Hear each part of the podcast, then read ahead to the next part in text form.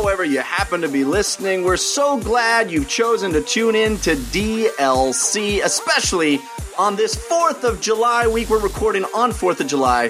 So if you're hanging out waiting for some fireworks and downloaded our show, or maybe you've downloaded a little later and you're in your barbecue hangover, we're going to get you through with 90 plus minutes of gaming goodness in your ear holes because DLC is your downloadable commentary for the week, delivered the way we love it to be, completely free. That's thanks to our sponsors this week, Mack Weldon and Linode. They made that possible, bringing the show to you DLC, of course, the show all about gaming in its many forms games played on desktops, laptops, and consoles, and also games that involve dice, luck, and cardboard.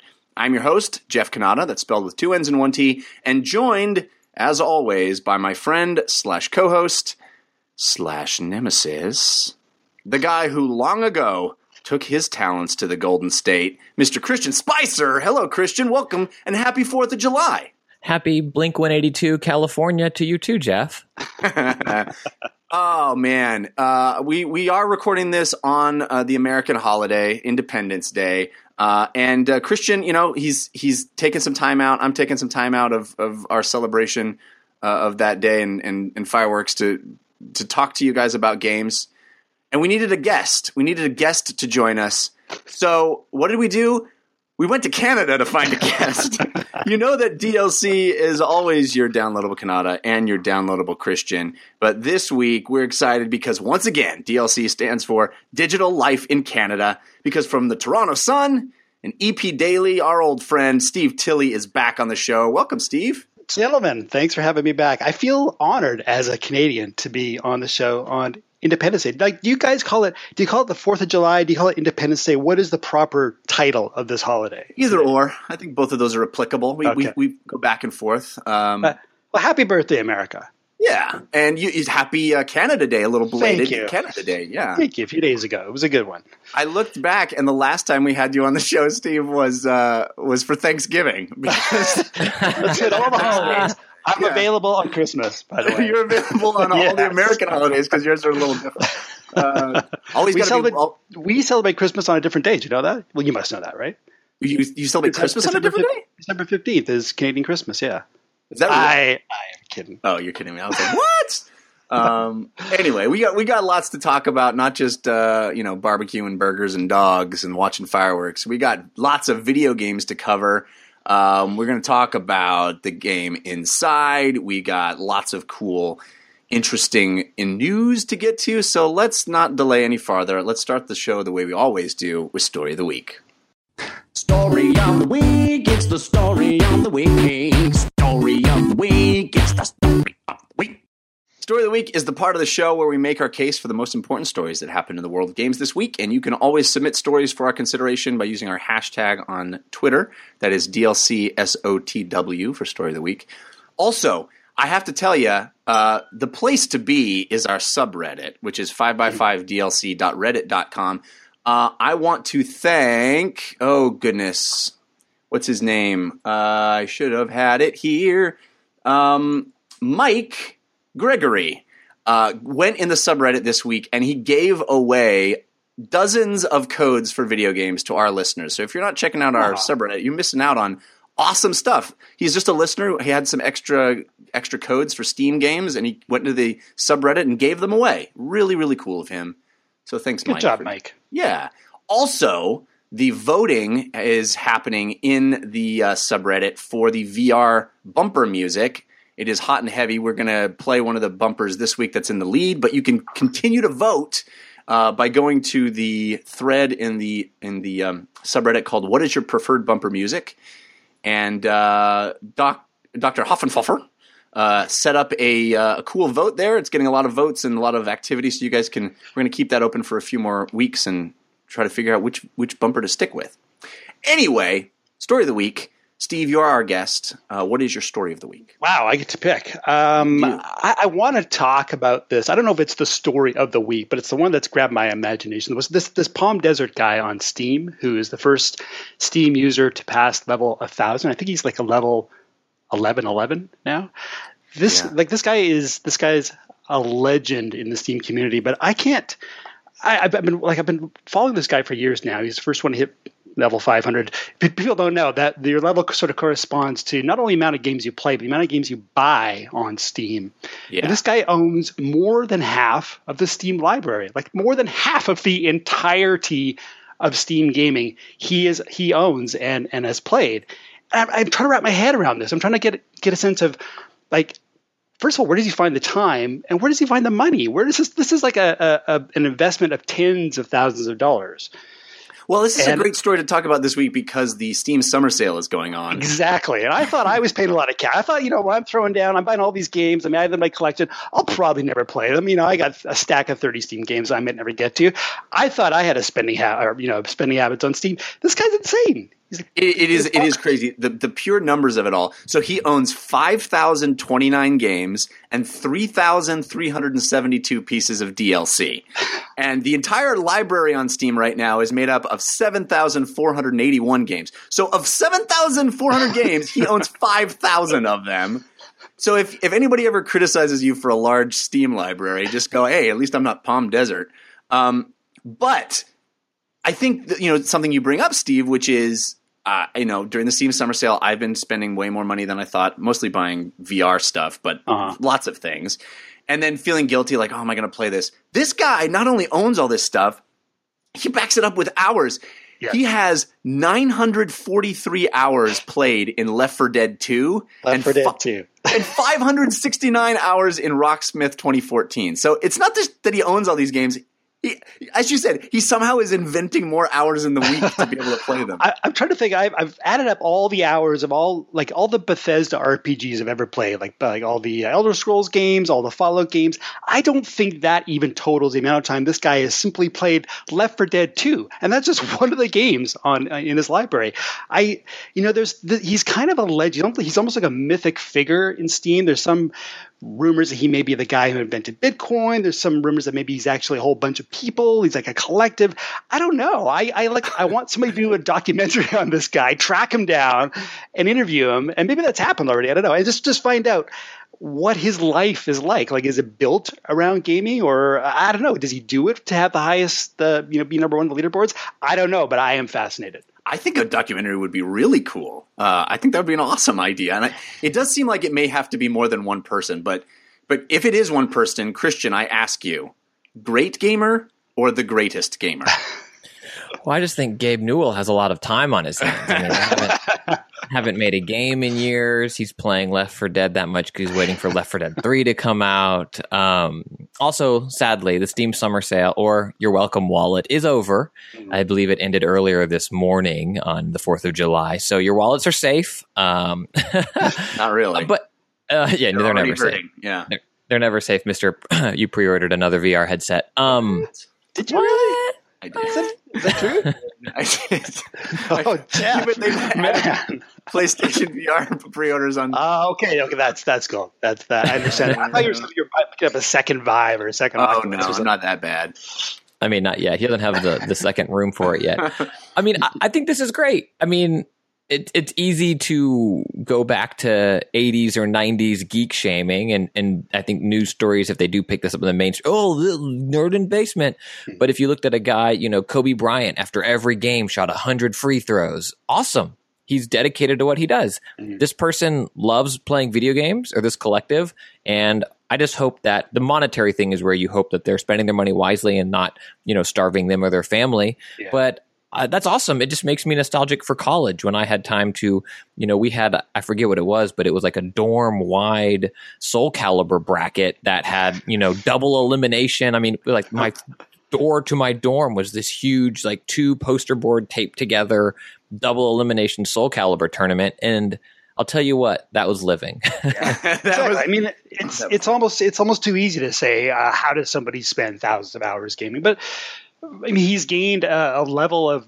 notoriety within the community that is that is incredible. I mean, he's he has chosen to do something with his time and his money that. Um, uh, but see, the thing I'm curious about is is does he do it to be number one, or does he do it because he is simply that into the games? And the hours he's racked up on these games sort of indicate that it's probably the fact that he just loves gaming, and there is no shame in that. I mean, it's it's it's too easy to say, "Oh, go outside, you know, get a girlfriend, you can't have a job," but man this is his chosen thing, and to wholeheartedly embrace it like that, I think is weirdly noble in a way. I think it's also proof that if you put a ranking on anything, people will get competitive. number one. Exactly. Yeah.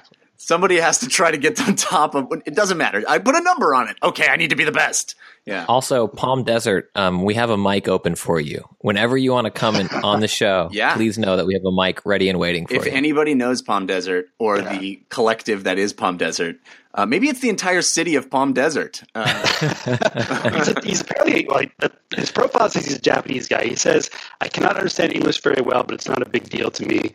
Just a gaming dude." I love that. You know, that's that's very pure. That's very yeah. pure. If that's really, if it is just a gaming dude, or if it is, you know, thirty nine gaming dudes in this this weird collective, doesn't matter. It's it's it's kind of cool. He's transcended his physical form. We can all agree on that. Uh, I, am glad we started with that story because that's a very, I think, a very positive, fun story, and I, we're going to get a lot darker. so, uh, Christian, what is your story of the week?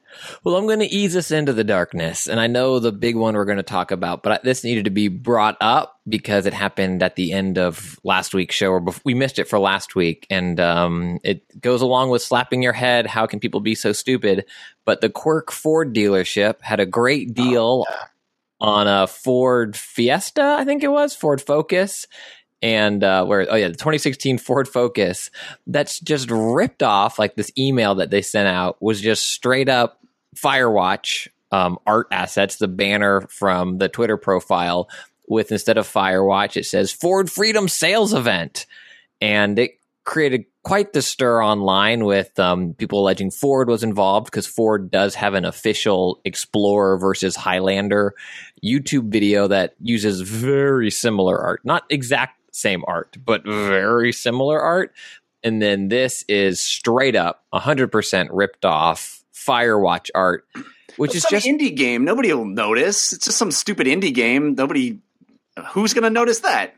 I think it's I think it's more innocent, but also more naive than that. I think someone Googled, you know, some uh, I don't know if you want to call him a graphic designer or not, or someone at a, you know an internet a design firm or whatever this was, Googled, you know, like hip forest imagery and found a thing on, you know, wallpapershd.biz. No, and, I probably found it on Google image search and just like right click save as.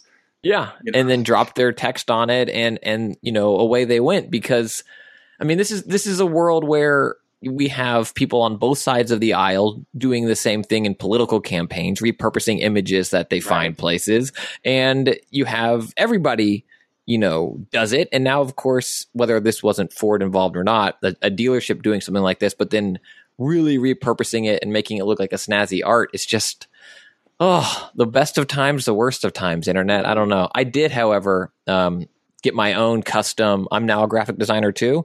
And if you send me an image of a video game, I will erase the name of the video game and put Ford on it for you for uh, very that cheap. Could be, that could be a lucrative side gig. Yeah. Right. I'm just excited for all the new Ford Focuses that Campo Santo is going to get to drive around in after their lawsuit. um, but yeah, that's pretty. It's pretty brazen and yeah. Uh, pretty. And it seemed like the dealership kind of uh, uh, shrugged it off, or at least they did initially. Um, I'm not sure what the follow up was, but they initially said, "Yeah, well, yeah, you know, mistakes, whatever. Calm down."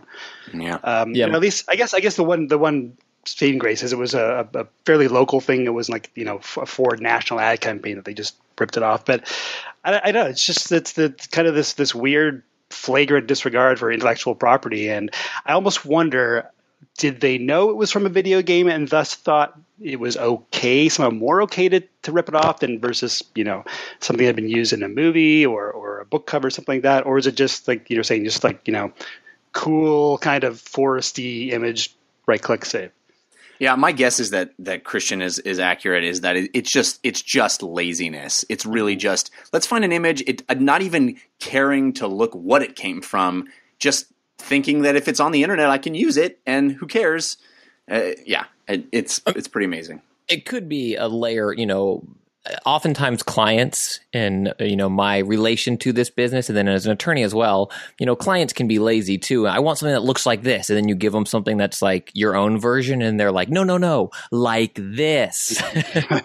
And and it also it could have been maybe an innocent mistake where they worked it up as a mock instead of hey we're going to create something like this. Yeah. here you go. Mm-hmm. Because let's not forget um, in the Uncharted 4 trailer. You know, they had reused Assassin's Creed art in there that they claimed was a mistake. It was a placeholder for setting the tone and whatever.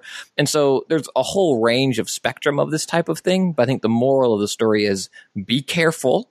Source your work all the way down or source your jokes if you're going to be taking people's memes. It's not hard to do. So let's take the time to do it. Otherwise, you get Game Informer reaching out to the Ford dealership and then them hanging up on Game Informer.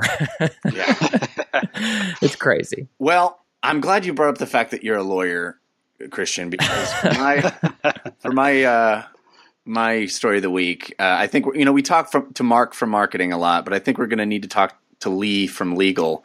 Um, Mr. oh, Lee Gal, Mr. Gal, yeah, Lee Mr. Gal. Gal. Uh, because uh, this late breaking story that a whole bunch of people tweeted and uh, submitted for stories for story of the week, and it's a it's a pretty heavy story, um, and it's just breaking this morning, July fourth. Uh, so you know there may be a lot more information that comes out by the time you hear this, but we're going to talk about it because I think we we do know a lot uh, thanks to some investigation, I guess, investigative journalism done by YouTubers. If you can combine those two concepts in your head. Um, so we talked a few weeks ago about the class action lawsuit against Valve uh, around gambling in CS:GO, and this is uh, related to that uh, in the sense that it turns out that a couple of very powerful, very popular YouTubers um, by the name of uh, TmarTn and ProSyndicate. These guys combined have like 10 million YouTube subscribers. They are very prominent CSGO YouTubers, and they have posted a whole bunch of videos of them using a site called CSGO Lotto to gamble and uh, gamble on Counter Strike weapon skins, which are worth a whole lot of money and actually translate right into real human dollars pretty quickly. Uh, and if you if you were curious about whether or not this is actually gambling, the site is called CS:GO Lotto. So there's not really any veil of mystery around that. It's straight up gambling. It's straight up gambling that kids are allowed to do for some reason. There, I guess the site recommends that you're 13, but uh, what? So not, not well, that's just a general recommendation. That's everything, right? Like you could be my friend, but I recommend you be 13 if you're going to be my friend. right. You know. Uh, but you'll you'll you'll be friends with nine year olds. Let's be nine year olds fine. I just recommend 13 year olds. Uh, so anyway, so these two guys have posted a bunch of videos of them winning crazy amounts of money on this CS:GO Lotto site. Well, guess what? They are the president and vice president, respectively, of said site. They own it. They created it. They didn't tell anybody that. They just they posted videos on YouTube like, "Oh my gosh, I found this crazy site and I'm making so much money." And then they post videos of themselves winning like thirteen thousand dollars in twelve seconds. in the name of the Whoa, video. guys, hold on. Sorry. I just found this amazing site, christianspicer.com. oh my God, you guys, there are these videos here called marriages that are in this podcast. D- There's a podcast called DLC. oh my God, you guys. Oh, Twitter account, Twitter account at Spicer is promoting a podcast. God, break it out. I think you've you've you've got the YouTube uh, formula down pretty good there, Christian. Oh, my also, YouTube sub just hit a million. You guys. Also, how do, how do I know that Christian's wife and kids aren't home? he did that. I don't know. What you mean? They're at a Fourth of July parade, and I can do what I want. uh, well. Thankfully, uh, some people have been on the case. Uh, there are a couple of of different other YouTubers, H3H3 Productions and Honor the Call, basically posted pretty in-depth takedown videos of them stepping through what kind of douchebags these dudes are for basically uh, running a, a, betting syndicate online. I mean, the guy's name is Syndicate, so I guess you don't you shouldn't be surprised about that. ProSyndicate. um, you know, alleging that all of their excitement, uh, as Christian so dramatically reenacted, all their excitement uh, is manufactured and ph- phony. That they, because they own the website and can do whatever they want, they rigged it so that they would win a few times to create these videos. Created the videos and have been uh, swindling people out of dollars, uh, doing an illegal wagering site and lying about it, which is uh, a blatant FCC violation. Uh, and I guess it's also a crime. Hmm. Um, what do you mean? What do you mean? Hmm. Yeah, that's that's the. so, it, okay. So, Steve, your thoughts on this, but also, is this the beginning of the end for CS:GO wagering at all? Is is Valve going to have to step in and be like, okay, guys, everybody out of the pool, we're done? Well, this is kind of uh, this sort of this a broader I don't want to say problem, broader issue that that esports in general are going to have to address. I mean, is is the fact that any sort of competitive activity is going to have gambling around it, and we're sort of still in the wild west, even though you know CS:GO has been around for years, and, and, we've, and we've been doing uh, you know some esports competitions for years. It's still kind of the wild west where stuff is concerned. There's no overarching governing body that's kind of looking after this stuff. It's like pockets of of uh, corporations sponsoring leagues, or sponsoring teams, and until we get some kind of, I guess, oversight body in place, this kind of thing is going to happen. Um, I think Valve should not necessarily clamp down on wagering entirely because you can't do that. It's impossible. I mean, there's going to be whether you you monitor or moderate it or not, it's going to happen. But um, there's also, I mean, I don't want to. The onus should not be on the the the, the better in this case necessarily, but you got to do some due diligence. You know, you got to when you look at this this site and say see these two guys going nuts winning, you're thinking I don't know, looks really good, almost too good to be true. Should I, you know, should my my spider scammer sense be tingling here?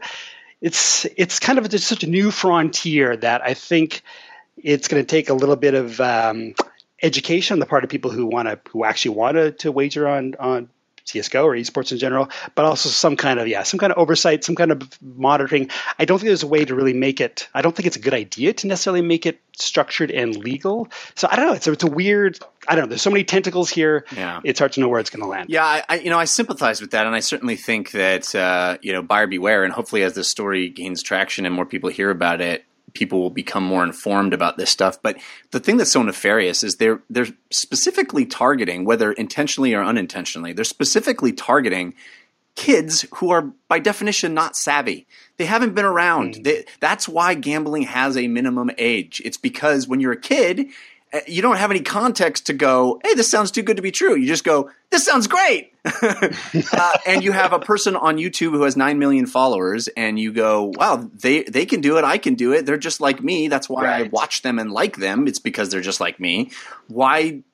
I don't have any context to even suspect that they would be involved in the ownership of this site because they told me they just came across it and just found it. So, th- I, I, think this is as nefarious as it gets. Uh, and these are young people who are, in my opinion, committing a crime. Uh, not and not not that gambling is a crime, but this is a this is a uh, this is fraud. This is a Ponzi mm-hmm. scheme. This is this is creating a a, a way to to get rubes away from their money. And mm-hmm. uh, I think it's disgusting. And I think honestly, it points to exactly what you're talking about, Steve, that YouTube is still a place that is completely uh, unregulated. And I'm not calling for regulation, but it's it's also there are no there are no structures in place to have any kind of consequences for people that have a large popularity right. on YouTube. Right. What is wonderful about YouTube is that anybody can do it and anybody that you're not tethered to any kind of uh, you know, gatekeeper. That's what's great about YouTube, but it's also what's bad about YouTube because there's nobody saying, "Hey, we need to have a sort of best practices and a morality clause, and there's a contract, and yada yada yada." Hopefully, the the FTC will get involved, or you know, investigators will get involved, and if nothing else, it'll be a uh, um, a learning opportunity for people to to you know to to go into this with some skepticism. But if these guys actually end up getting charged or, or accused of something, that too could have. I mean, hopefully that will gain enough widespread traction to make people say, look, you gotta. I mean, it's it's it is it is the Wild West. You've got to do your homework. You've got to, and I, like you say, it's it's it's hard when you're a kid. I remember being a kid and being being sucked into schemes like this. It's it's hard to have that. Uh, you know, it's hard to make the distinction between your some popular YouTuber who you you like and admire and follow, and some guy who's just out there to to fleece you because you're too young to know any better. Yeah. All right. So let's get Lee from legal. Mr. Legal. Mr. Chris, Mr. Spicer with your uh, with your lawyer hat on. I know you're no Well- longer practicing. Disclaimer. Disclaimer. Right. Cannot give legal advice. I, I think, first of all, it's easy to jump on the influencer hate train and say YouTubers are so dumb and naive. They're always trying to mislead their audiences. You know, they'll do get a code from EA or 50 bucks from EA and tout how Madden is the best game ever, blah, blah, blah, blah, blah. Well, I agree. Well, but and, and I'm sorry to interrupt, but like we get tarnished with that same brush, and and every, every time one of Right. these stories comes out, and I you know talk about how Microsoft's E3 conference wasn't as great as I wanted it to be, or wasn't as great as Sony's. Somebody's like, "Well, they must be paying you, so you're in the puck." And it's like it sucks to be painted with that same brush when it is a world of difference and not true. Anyway, Yes, I I- so I I I agree with what you said. I agree with what you and Steve said earlier about this whole thing. It is ho- horrible, awful. These guys are scum, especially now with like the reply video that um, one of them did saying, how, "How could you sleep with yourself if you were doing this kind of thing?" I've always disclosed it, and it looks like he didn't. And yes, this is this is scum. But here's the but. Um, a lot of bands became big in the early days of radio through payola which was unregulated and now illegal but still happening. Uh, was the and, practice of paying a radio station to play your song instead of somebody else's. and not disclosing it and hyping it up and it looks like it's independent and this is generating real buzz. Yes thank you for the clarification. Enron was a very large company that uh, bernie madoff was a horrible individual. And um, oh man i had one other thing. What was my other everything? Well that is that is bad the things.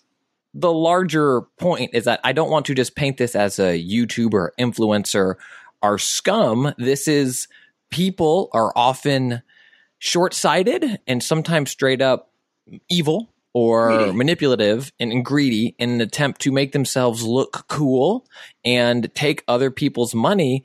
And I think in this specific example, these young gentlemen I think that they honestly have lied to themselves enough to think that they weren't doing anything wrong, Right. that they were trying to get their message out to people about this company that they started and they have this site and you know, we're not going to touch what other people do, but how can we make it attractive to people? This is the easiest way to do it.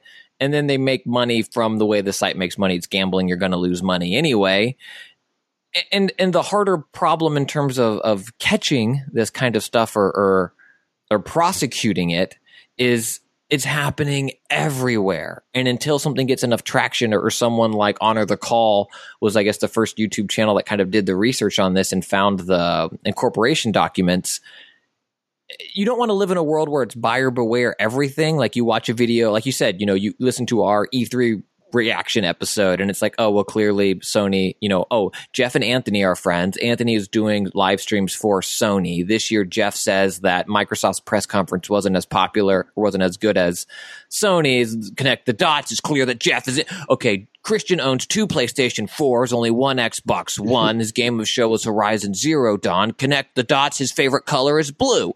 Um which it is by the way. It- so Red It's forever, tough baby. Red. Oh, I thought it would be uh, blue and gold. Um, oh, you, too. you can't. You don't want to live in a world. Red and gold, red and gold, gold. Jeff likes money; he accepts payment. But you don't want to live in a world where you're so guarded to everything. Oh, I remember my other example.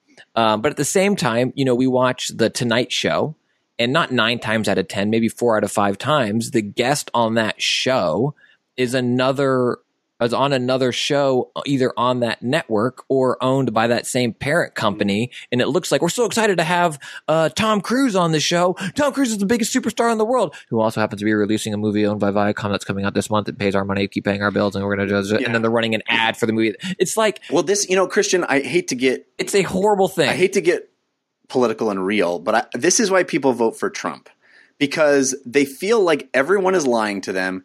And finally, this guy says awful things, but at least he's being honest about how awful he is. And hmm. uh, for once in my life, I want to vote for the guy who's not lying to my face. And that's the but he problem. is though. Well, no, but he is no, lying. I, I, I agree with that. But okay, I just needed to get that in the there. sentiment, the sentiment is everybody's lying to me. I can't trust anyone. And it sucks because, as we've seen, and as I said, we all get painted with the same brush. Like these two douchebags do this completely dishonest and and really morally reprehensible thing, and then anybody on the internet is painted with the same brush. And you and I, who you know do this show, are like, oh, we're clearly taking money for something when it's not true at all. So it's people. Darrow has ahead. People don't have the ability to to separate those things, and it's very frustrating. Now, maybe we should take the conversation and redirect it a little bit because I happen to think. Well, so real quick, Yeah. remember what we're going to say before we lose the thread. It's Darrow, I think, has a good point in the chat where he says uh, they still would have made plenty of money saying they owned it, but there's a chance to win. You know, like be proud of this thing that you own, and hey, this is thing. Go do this thing. All right, go ahead. Well, I Redirect also, you know, Aaron MT said in the chat, I, I don't want the internet policed, and I I understand that, which is why this pivot point that I'm trying to make is, I think the much more likely event is kind of how I teed this up to to Steve originally. I think Valve has to do something, and that that something that they have to do is shut all this down. I think I think at this point, like there's one thing about the class action lawsuit that can sort of be among lawyers, but when it it turns into this kind of subculture that they're tacitly endorsing and allowing to thrive, and really creating the mechanism through which it thrives, and this kind of shenanigans are going on, I I, I think they have a responsibility to shut it down. Hmm. You talk about tacit endorsement though. That's really that's that's YouTube in a nutshell. They there's so much wrong with. Mean, there's there's a lot of great comes out of YouTube. It's a it's a very democratic platform. Anybody can do anything, and if it's good, and if it finds an audience, I mean, it's it you you have the world that you're broadcasting to. But YouTube seems to just ignore so much of the the crap that happens and and so much of the badness and a lot of that. I mean, a good portion of that is centered around uh, centered around gaming and and gamers. And um, I don't want to hijack the story, but there's the, the story this week about uh, the the streamer who's getting swatted multiple times by somebody who doesn't like him. And uh, you know, this there's YouTube because it is such an open platform can also be used as a tool for recruitment and as a tool for getting your followers to do stuff that you know you might want to do but not get your hands dirty doing. It's just I don't know. There's I don't want to see YouTube as a whole policed or regulated. And with the the the, the guy who doesn't want the, the internet police, but I would love to see some safeguards that protect people who are vulnerable or who who don't have you know the necessary tools or savvy to to protect themselves. I'd love to see some safeguards in place to to look after them and not just have it be like do what you want and until you blatantly violate a law or violate a very very very very minor copyright claim you're you're on your own we won't touch you you know I, I I think I will lose some respect for Valve if they remain silent on this issue. I think they have to address it somehow. And the good the good news is, uh, again with Legal's disclaimer statement, you can do this and it doesn't make show culpability for the lawsuit.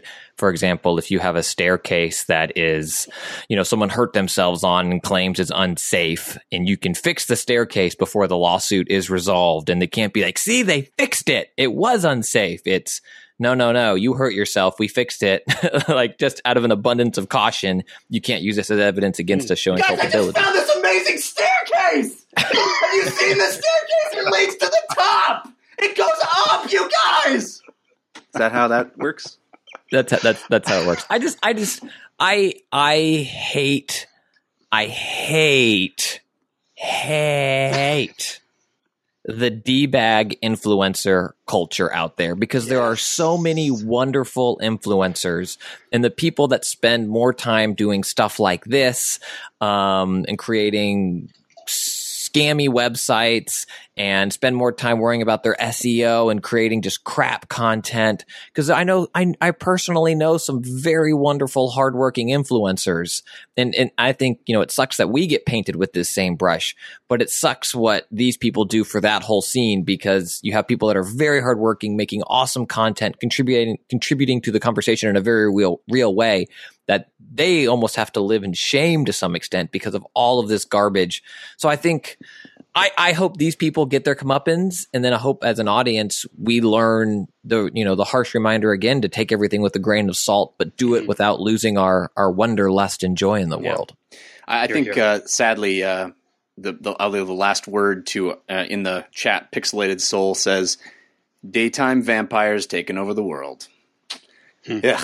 Well, I will be very upfront with you, our beloved listeners, uh, as to how this show makes any money. It's through our sponsors. That's the only way, and uh, we're glad to have them. In fact, you know, here we are on Independence Day, and I'm celebrating my independence by sitting here wearing nothing but my Mack Weldon maroon boxer shorts. Jeff Cannata did not found the company Mack Weldon. I wish I had because they, they do a they do a great job.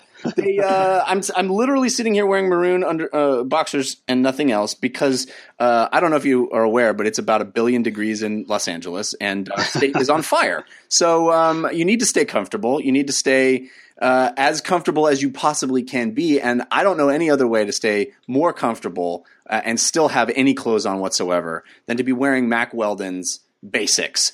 Uh, these are the most essential part of your wardrobe, and often, unfortunately, the part of the wardrobe that people pay the least amount of attention to. Don't let that be you. Wear comfortable underwear, wear antimicrobial underwear, wear comfortable shirts and socks and undershirts and hoodies and sweatpants the things that you often will pay the least amount for at some crappy you know department store you'll just grab a bag of whatever hanes crappy thing you see on the shelf no go to mackweldon.com. Understand that this stuff can be as high quality as the rest of your wardrobe, and you'll actually feel better about it. And let us save you money. Because you listen to this show, you can go to mackweldon.com, use the promo code DLC at checkout, and they'll give you 20% off. Try a bag of their wonderful underpants. They come in a really high quality delivery system. It's all free shipping. It's great. They look good, they feel good, they smell good. It's great.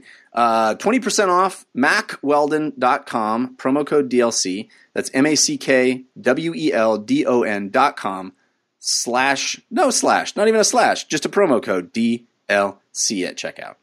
It's what I'm wearing right this second, and I'm telling you the honest to goodness truth. Uh, it's real. Cool. I'm, I'm, I'm literally on their site right now, seeing if they ship to Canada. Oh, I hope uh, they do. A, I, I post a picture, Jeff. Post a picture. picture the internet happen. needs proof. We need proof, man. we can't. If I'm going to believe anything, I have to believe you. you never know when you're going to be in an accident, and you don't want to be wearing bad underwear. You don't. Paramedics you don't. are going to see it. Your mom's going to see it yeah. when she comes to the hospital. I was going to say, it sounds like somebody has a mom because you said that sentence. All right, guys, uh, we got a lot of great games to talk about, so let's get to the playlist. Ooh,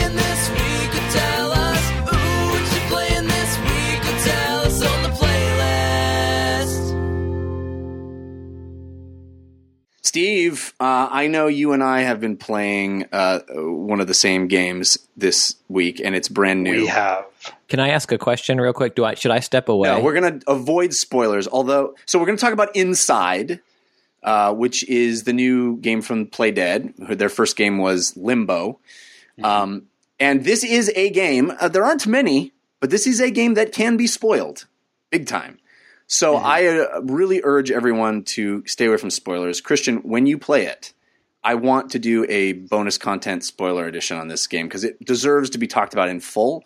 But mm-hmm. this isn't the episode where, where, we'll do that. Steve and I will talk about it in general terms, and you don't need to step away. So, cool. Let's start that spoiler-free discussion, Steve, uh, of of Inside. First of all, did you did you like Limbo?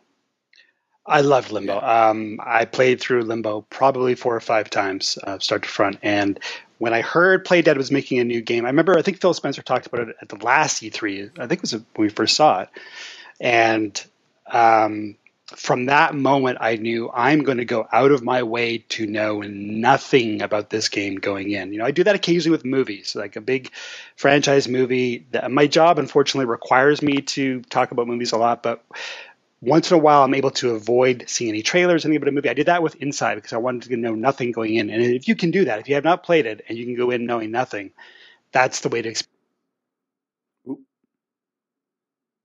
He was about to give a spoiler. Did we just have to shut him down? We lost you for a second there. We lost you for a second. You said oh, you were I'm able so to do it with uh, with sorry. Inside, and then you said a spoiler, and the government took you out. The Canadian, your your sexy hunky prime minister came you over and uh, super serious with online spoilers, man.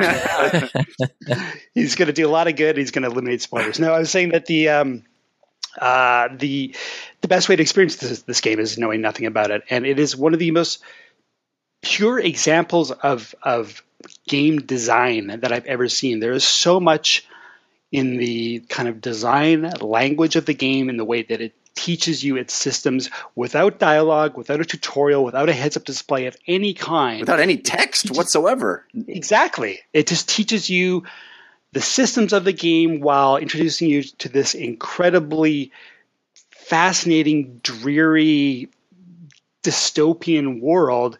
And I, I, I played through the first time I played through it, it was entirely in one sitting. I could not stop. I just could not stop playing it. I wanted to know what lies ahead. I wanted to know what the next puzzle was going to be, but I wanted to know more about the world and try to decipher the meaning behind the things I was seeing and and the background. And I'm not sure I did. I'm going to have to play through this game two or three more times, I think, to to try to absorb exactly what the spine of the the the, the kind of world story is uh, but it's just, it just, I don't know. Am I, am I guessing too much? Do you, do you Not at all. Way? No, I, I, think it's definitely a game of the year candidate for me. Um, you hit on two of the big criticisms I think people have. Uh, it's possible to play through it in one sitting, i.e., it is not a super long game, um, which I don't think is a for me is not an issue because how much is there. That it's a dense experience. There isn't a single moment in the game that is wasted, and I think there are more mo- moments from the game that will remain in my memory much more than a much longer game would have. I, I think you can have a game that's 8, 10, 12 hours and it doesn't have half of the memorable exactly. things happen that this, you know, 4 hour, 2 hour, whatever it is, um, experience is. if you've played Limbo, sorry, Jeff. I'm sorry. I was going to say, and the second, the second criticism I think uh, that you also touched on is I think people think that that maybe it doesn't add up to anything, that it's sort of weird for the sake of weird, and there mm. not any actual revelation to be had, which also doesn't bother me. I think it's, and without talking about spoilers at all, it, it, I think the journey itself is so interesting and fascinating mm-hmm. and varied and full of surprises and twists and turns that just because there isn't a very easy explanation or a uh, a sort of moral or something to take away from it. I don't I don't think that that's a knock against it for me. Um, no, I, I, like some ambiguity yeah. in games. I like games that that don't underestimate the player's intelligence and and don't spoon feed you plot beats or have you know expository cutscenes. I like a game that this is again wordlessly silent, not silently, but wordlessly tells a story, or it's almost like I mean, it's almost like the games like Gone Home, that the games we call walking simulators. This is not that kind of game. This is a 2D side-scrolling puzzle platformer, but it's got kind of the same elements in that if you want to figure out the world, you've got to pay attention. You've got to look at the things going on. You've got to observe.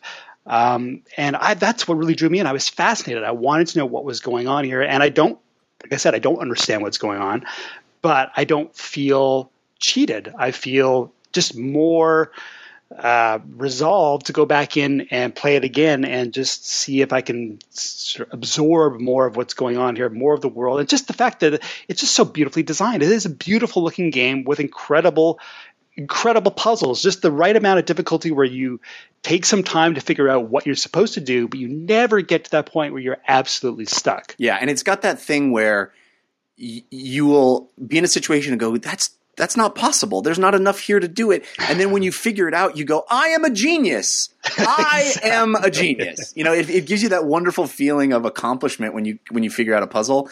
Um, but stepping back for a second, so if people don't have uh, as much context for this game, so mm-hmm. Limbo was uh, a game, two, very 2D, atmospheric. It sort of introduced this aesthetic of a very silhouetted world, and it also was one of those games. And I criticize games most of the time that do this. It was one of those games where you learn by dying.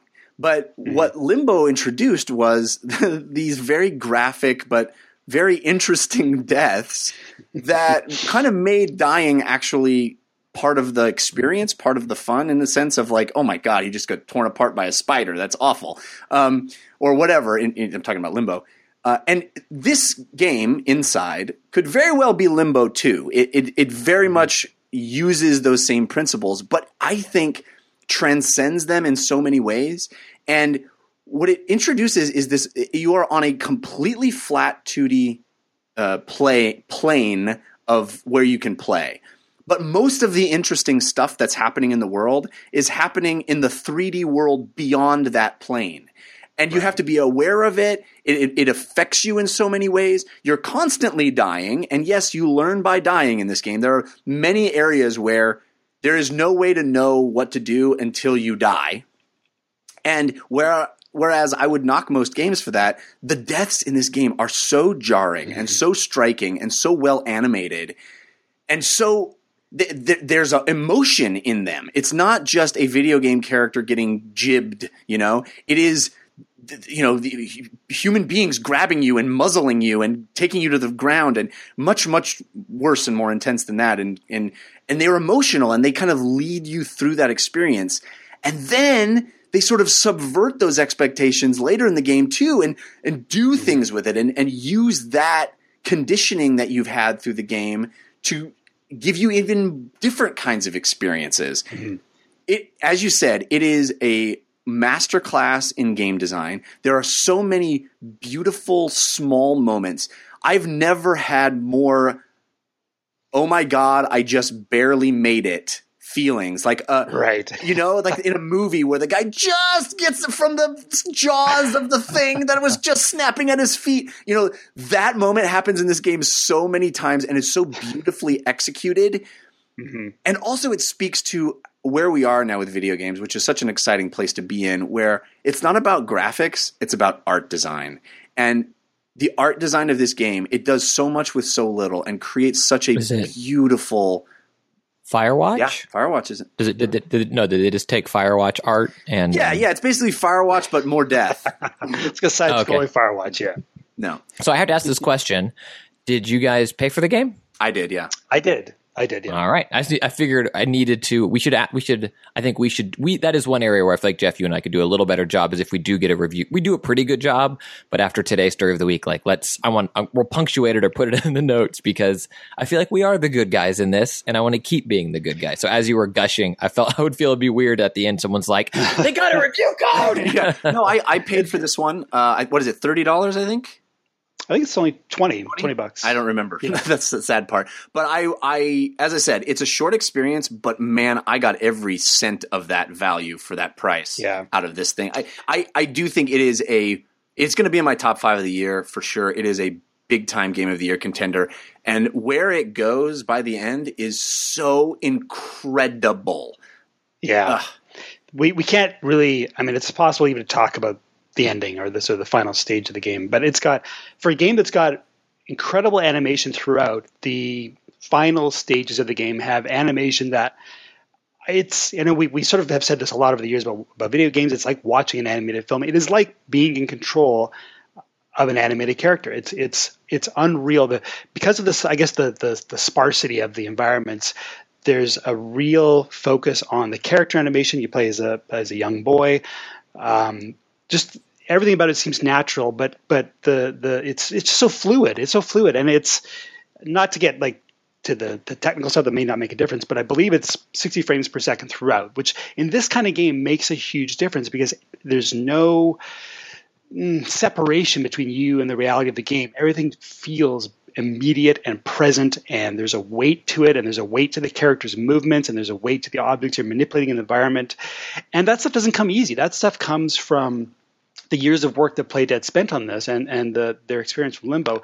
It's a hard thing to get to nail that sense of of an object being in the world and of moving through a world. It's not easy and that it's so fluid and there's no you know jarring sort of skips animations or or anything at all really to drag you out of the the the world and the experience. It's just a, it's a, it's incredibly well crafted game. I agree 100% yeah the, the animation is so good it's so good and little things like um, him coming out of water and like taking a second to sort of have his head hung mm-hmm. over and catch his breath or how he'll he'll land from a jump and like take an extra stumble step or something or how uh, you know when you put your hands on something the the physics of how he pulls and yanks at things it's mm-hmm. All so good and water plays a really big part in the game and right. all of the water stuff is so gorgeous and it's simple and beautiful. It, it is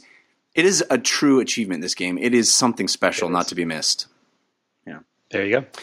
Um, Christian, how about you? Deep breath. How about you? we'll talk more about your playlist, Steve. But let's uh, hop over to Christian and you tell me something on your playlist. Well, I dove into the Steam Summer Sale when it was kicking, and I picked up um, Ryse: Son of Rome on PC for four ninety nine. Oh picked, wow!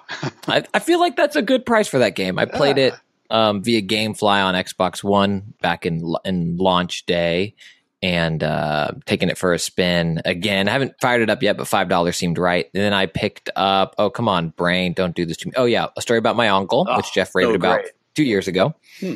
And then more like recently, two ninety nine, right? It was something insanely low price. Yeah, it was disgusting. Yeah. And and then the game I paid the most for, I think it was fifteen or I don't know, nineteen dollars. But I took the SuperHOT plunge, Jeff. Uh, I know ah, SuperHOT, nice. Yeah, you had raved about that game before, so, and it's coming to VR. I need to. It is. It's coming. The VR experience is coming. I have not finished it. I've played. I don't know, maybe the first hour or ten minutes. It also is not a very long experience from you know what I've been told. And people, you can find it on my Twitch, which is twitch.tv slash Christian Spicer. It's also archived on my YouTube, which is Christian Spicer seven one three, where I also talk about this dope, SuperHOT betting site I just discovered. um, um, but SuperHOT and to, to echo, I guess, what you said months ago, Jeff, what an incredible game. And if you don't know anything about it and you forget what Jeff said, it's a first person shooter where time virtually stops unless you are moving. But when you are moving, then everything moves. So bullets have a tracer effect to them and bad guys come in. And It's very stylized. I almost wish that Mirror's Edge Catalyst leaned graphically more towards SuperHOT than what it does. It's like white walls, um, you know, Virtua Fighter 2 polygonal type characters almost, but very stark. Um, and so enemies come into a room and you kind of, it's a puzzle game as much as it is a shooter with the, the time mechanic. And I cannot believe that it took this long in the era of first person shooters for someone to make a game like this. It is so fun. And when it works, or not when it works, when my brain works at its best and you walk into a room you assess the situation it's almost you feel like you're jason bourne or that kind of person in a movie where you walk in and you're like six guys first one at six o'clock's got a gun assess the threat that guy's got a crowbar i have nothing and you go in and you punch the guy with the gun catch the gun in the air turn to the crowbar guy, take him out, stop time, reassess, come back around, throw your gun at the other guy because it's faster than waiting for it to reload. When that goes seamlessly, it is one of the best experiences in gaming. Yeah, it's like it's now, like you're choreographing a Jackie Chan fight scene in real time. Exactly. yes, in real time, but you get to stop it. Yeah. um, my main nitpick with it, or there's two, and they're kind of I guess related. It took me a while to learn that you can punch guys from further away than you think. There's there's one map or board in the game where it's a lot of hand to hand combat that I played, and you can punch guys without it look like you're hitting them. It really made that board easier for me to clear. And the other thing that bothers me a little bit is it seems like my guns take longer to reload than bad guy guns. Mm-hmm. Like even in real time, I'm like, oh come on, come on, and then, but of course it's me also playing the board wrong. And then the last nitpick is bullets don't go through glass. Like I'll line up a shot through a window and I'll break the window and I'll be like, "Oh no, I really needed that bullet to keep going right now." Um, but the music, the ambiance, the weird story it's telling me that I'm hoping pays off in some weird way where it just it has a little bit of insanity effects in it where mm-hmm. you kind of don't know what's happening. It's like quitting time and I'm like, "Wait, what?" And then a guy comes out I'm like, "Oh, that's not quitting time SuperHOT. That's me dying time." um I'm very pleased with the game, and I'm very pleased that I'm playing through my my Steam summer sale purchases. That's been a goal of mine every summer to actually play them. Desert, here you come. what? Palm Desert, here you come. Yeah. Right. Yeah. yeah. Uh, someone in the chat said still too much Spicer. I don't know still what that too means, much but, uh, uh, price to pay for Ryse of uh, or. Uh, oh, got it. That's, yeah, I was like, yeah, I was like, too much. Spicer. I was like, wait, stop. I was like, I was like, wait, what? Still too much super hot. like, I know some people think that, but I was like, wait, was like what? Ten minutes ago, he, he, wrote that when you were random. oh, it just popped up. I, okay, I'm behind. I'm looking at the um, stream. you've, uh, you've also been playing the Fallout 4 DLC. Yeah, uh, the funny thing about the Fallout 4, but Fallout 4 in general is this is a game that I tried to. I've artificially extended its length, which is kind of dumb considering there's so much DLC for it. But I, uh, for the oh hundreds or at least many scores of hours I put into it. I have not actually finished the main quest because I don't want to. I just kind of want to hold off and keep playing, wait for the DLC to come out. So I was really excited when Far Harbor came out recently and uh, I haven't even started the Far Harbor quest line because I'm too busy building stuff, man. I got like a, I got robots to build. I got like cages to build for my Deathclaws. There's now the whole contraptions uh, DLC. It's like I'm just building stuff. I've I've maxed out my main settlement. I can't build anymore because it's got too many objects in it already. So now I'm like, okay, what's going to be my next settlement to, to, build out to the max? It's I've I, I've I sort of like building type games. I've uh, that's kind of why I really liked Minecraft is that I like to sort of just go off my own and, and build stuff. And to put that into a Fallout game is great but it's sort of been at the detriment of actually finishing the Fallout game. So yeah, I've been fooling around with Fallout, but uh, I hear Far Harbor is great. It's, uh, it's downloaded. It's waiting to go. It's in my world. It's, uh, it's, I, got things to do. I got a lab to finish. Yeah. I got you know I got Deathbots, a Deathbot army to assemble. So I'll I'll, I'll get to. Well, Far it is kind of unfair in the main quest when they're like, okay, make this big decision, and once you do, there's no going back. And then yeah, I go, okay, exactly. well then there's like 400 other things I need to do right now uh, instead yeah. of making that decision. So, and I've kind of I've kind of stopped right before the end game, and um, I'm just like I'm just going to go around and and just keep talking to Preston Garvey, and I'm sure there's right. another settlement that needs saving somewhere, yeah. and I'll do that for the next 200. Yeah, I'll clear out uh, I'll clear out bad guys from a, my twelve thousandth structure now. Yeah. Little does Steve know that he actually built Far Harbor. It's just been your. That's right. you go and play, and you're like, son of a. uh, Christian, did you want to talk about this iOS game? Oh, sure. I like uh, highlighting stuff like this. A listener sent me an email, Daniel, and he released uh, him and his brother released a made and released a game for iOS called Flipzyx, and it's you know like those tile puzzles. I haven't played tons of it. I got frustrated fairly early. It is free to get with a pay later after you know hundred levels, or I forget the exact details, but free to get. Didn't seem overly offensive with its microtransactions, in that I never got to a point where I needed to pay. But like those little tile sliding games, like a 2D Rubik's, not a Rubik's cube, but you know what I'm talking about, where the puzzle, the picture's mixed up, and then you have to slide a piece one way, one way, one way, one way, and kind of match the picture.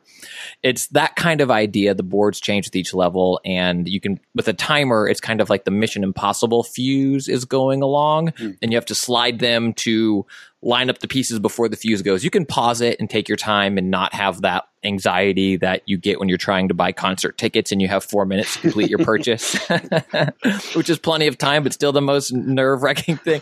Ah! Um, yeah, and it's, it's well done for that type of game. I get stressed out playing that type of game, even with pausing it. It is um, not for me in the sense that even when I pause it, I'm like, ah, I should have the timer going. I don't do well um, with puzzle games on my phone because I'm either waiting for the doctor or going to the bathroom or something, and it's just it's bad news. But um, it, it, looks like a very competently well game, well made game. If you like that kind of thing, it is called Flip ZYX. It is free to get on iOS, and it was made by a listener, which I think is awesome. If you are a listener and you have made something you are proud of, please let me know. Let Jeff and I know. I think making stuff and making art is the best thing and I will always do my best to highlight it. Cool beans. Cool. Uh, let's uh, let's get to the VR segment. And as I said at the top, uh, we're still deciding on the bumper music. We played all of them in last week's episode.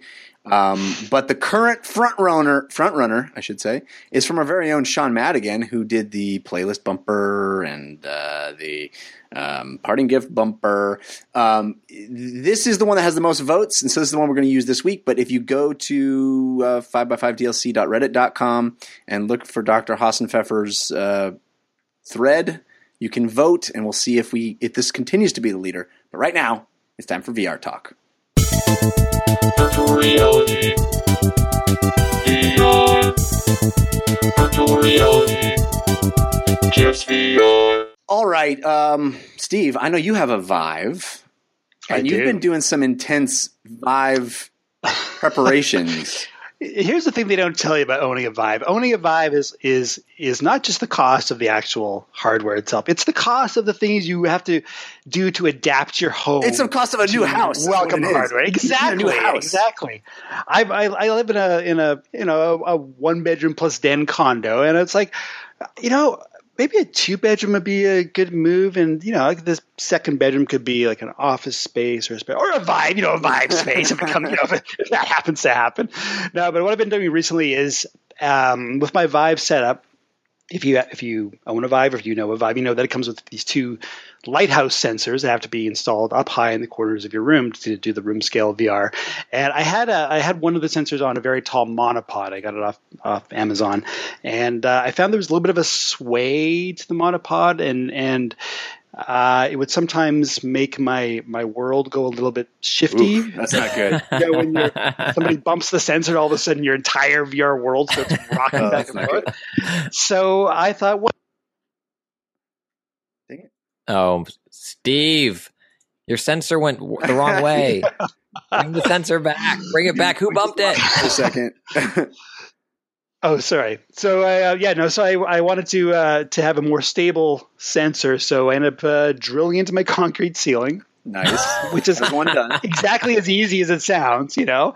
And uh, yeah, it was. Uh, it, actually, all things considered, went a little bit smoother than I thought. It's uh, it's not easy. I have high ceilings and they are solid concrete, but the the level of devotion I have to my Vive setup was such that I was willing to drill into my ceiling, install a mount for the, the lighthouse sensor up there, and now because see, because I don't like to have everything like mounted all the time. I want to be able to take it down when I'm not VRing and have you know you know clean living space. But a when I, into your neighbor's bathroom above you. so yes, that was my uh, my project over the uh, over the weekend was uh, drilling a couple holes into my my ceiling, which is it, it's slow work. Are you have you been able to play anything or? I have, and uh, the stability is great. I, I, was I was seeing a little bit of um, um, in, when in games my hands, my controllers in the game would have a little bit of a almost like a mild tremor effect because the the sensor was swaying ever so slightly, even literally with the breeze. When my, my AC would come on, my sensor would start swaying a bit. Also, my hands like, why? It's like I have a very mild case of Parkinson's or something. My hands are just trembling a little bit. But now it's it's it's pretty rock solid, and I like so what's it. been what's been your experience, like the, the, the your fave experience so far in Viven? I'm still sticking largely with kind of the core, uh, some of the core apps. I play a lot of Audioshield. So good. Um, I love rhythm games. Yeah, and so I'm playing a lot of Audioshield, uh, a lot of Space Pirate Trainer, a lot of Holoball. Um, I haven't quite finished Vanishing Realms, but I, but I'm loving it so oh, far. Dude, that the ending of that um, so good. Oh, really? Okay, I'll, I'll dive back into it. And then, like, I like the little sort of the, the short experience, like Cubicle. Um, another one of these games where they said to go into it not knowing anything. I'm like, okay, I'll jump into Cubicle and see what happens. And I like it. It's not necessarily essentially a game so much as just a, an experience, but it's cool. I like I like the fact that we're creating kind of a new mm, weird kind of VR interactive art form, and uh, there's just so much. I mean, there's just so much on the Steam store, which is probably why we're all you know getting up to Palm Desert kind of spending levels with uh, with VR, but. Um, it's just great to see the the amount of, of uh, experimentation and innovation on the store. Yeah, have you had a chance to try Battledome yet? I've not, but I keep hearing. Oh my it. gosh! So I took the dive into Battledome this week. It was on a little bit of a slight sale because of the Steam sale. And if you haven't heard about this yet, it is uh, made by one person and it's very rough. It's a very early state. The graphically, it is nothing to look at. It really is very ugly at this point. Uh, the the it, it's a multiplayer shooter game, and excuse me, pardon me, and all of the other players in the game are you you see them and they look like almost like those inflatable punching bags that you got when you were a little kid. They're very simplistic looking, just little heads, little hands with guns in them, and a little body that looks just like a, a oval shape. It's it's very unimpressive to look at. The whole world is simplistic. It's if you looked at a video of this game, you'd be like, "Why would I want to buy this?" But it is really just a proof of concept of the concept and it proves that concept. It is ridiculously fun. Basically, it's VR first person Splatoon. So, two teams in an arena, you have a rack of weapons that you can put into one hand, and you have a paint gun in the other hand. You move around the world by teleporting, as you do in a lot of Vive games, by pointing at a square on the ground and hit, clicking, and then you teleport to that square but you can only teleport to squares that have been painted your team's color. But once a, mm. a, square has been painted your team's color, you can teleport to it no matter how far away from it you are. Other teams can paint over your color, and you can you know, you're having this battle of of um, area control in the map of spraying around stuff, but you're also fragging each other and trying to get to the opposite side of the map to kill their core. It is ridiculously fun uh, because you can spray, you know, spray the ground and teleport to it, and then you can teleport all the way across the map, and your team is coordinated, and you're trying to like cover certain ramps and things with your color so you can teleport to them, all the while shooting people, ducking behind cover to avoid their shots. It is the full realization of that, you know, laser tag experience and I jumped into it. I was like, I'll give this a shot. People on Reddit have been freaking out about how good it is. I'm going to give it a shot. I'll play for, you know, 20 minutes. Two hours later, I like breathlessly pull my headset off as I'm like, I got to take a break. This is insane. It is ridiculously fun. And, and once, you know, it continues to be refined and they're actually, you know, put a layer of graphical sheen on it, it's going to be something special, I think. It is real fun. Sweet. Yeah. All right.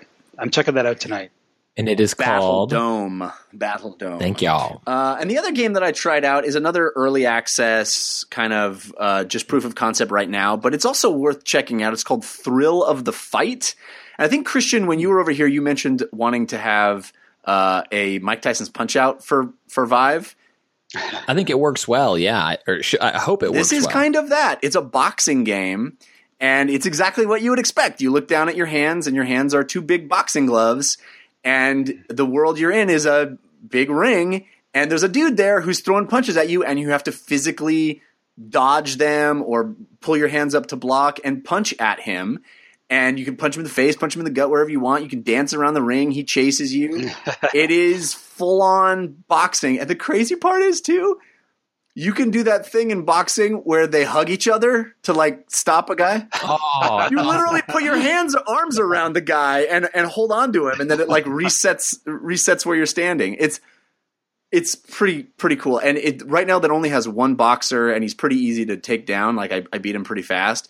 But I can imagine this game having a lot of functionality going forward, and they're going to continue to refine it. Multiple boxers, obviously, probably multiplayer. You know, these kinds of things where you have a boxer that has certain strengths and certain weaknesses. All that stuff, I'm sure, will come in time. But the fundamental functionality of how it works in VR is already pretty amazing. Just seeing a guy lean in to punch at you and get his face all angry at you and, and throw a punch right in front of you like that is is pretty amazing. How does it handle hit detection? Can I do the VR thing where I run inside of him and like Matrix bust out of him? Uh, you know, I didn't try that because I'm not trying to break every game I play, unlike you. But um, uh, I'm, I'm, sure that there are. Sorry for still having a curious mind, Jeff. I'm sure there are issues like that that you could probably exploit because, as as I said, the game is in an alpha state right now. Um, but I, you know, hopefully they'll figure out ways to mitigate those kinds of things. But it, it's it's surprisingly effective and surprisingly well done already, even in a very simplistic state.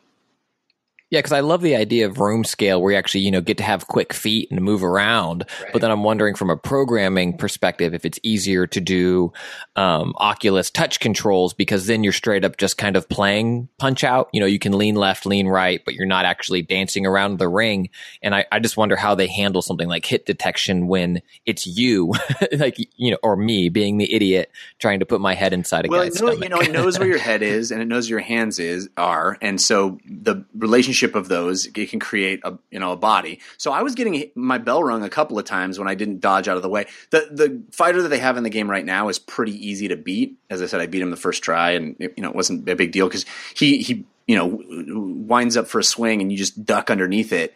But by the end, I was pretty sweaty from doing that. uh, so I mean, it's already it's already fun. Uh, but yeah, it's you know it, when he hits you in the face, it like makes the screen go white a little bit. So there is oh, some sensation to having been you know clocked in the face. Uh, it's pretty clever. It's pretty. It's pretty good. Cool. Uh, so that is uh, the VR stuff I've been playing this week. Uh, let's uh, grab a little um, viewer question. I wanted to talk about this. Uh, Steve, you were the first person that I talked to at E3 that had played Zelda. So uh, I think this right. this email is uh, great to dis- to discuss while you're here. Um, you can always send emails to us at dlcfeedback at gmail.com uh, about anything, questions, discussion about the show, anything. We, we love getting those emails, dlcfeedback at gmail.com. Uh, this comes to us from two people, actually, Brandon and Kyle from Louisville, Kentucky. They write, uh, Hey, Jeff, Christian, and guest. Buddy of mine and I were discussing the new Zelda game and discovered a difference of opinion. I'm looking forward to seeing it go truly open world for the first time, whereas he doesn't see how this new one is any more open world than previous iterations. It caught me off guard because he's the only person I've heard with that particular view. We both listed games we consider to be open world, and most of them were the same, but it made me realize that the term open world means different things to different people. We thought it made for an interesting topic, so we wanted to get your opinions. Do you consider the Zelda series to be open world? If not, do you think the new one is a step in that direction? What elements does a mm-hmm. game need to have for you to consider it open world, and what games would you list as open world? So, what do you say to that, Steve? That's a good question. I mean, the, the, the Zelda, the new Zelda uh, Breath of the Wild is is open world in the sense that you have the freedom to go anywhere, which we've seen a little bit of that.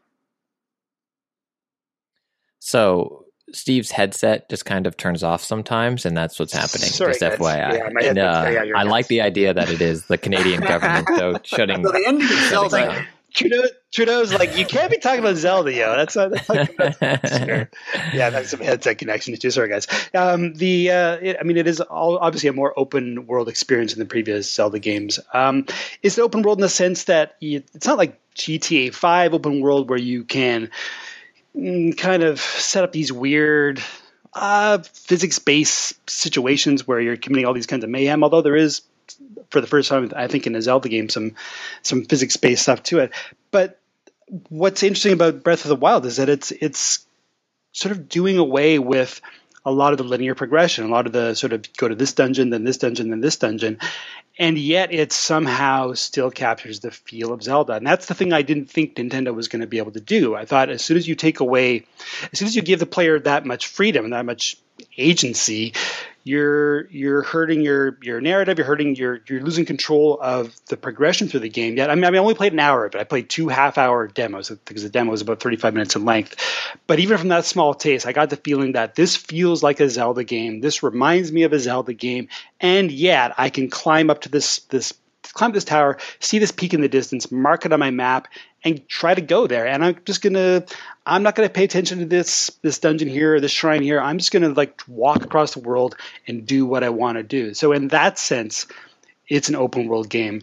Is it an open world the same way that Skyrim is, where you've got all these weird sort of emergent behaviors that can happen and all these weird things that can happen depending on how you upgrade your character or the equipment you're carrying?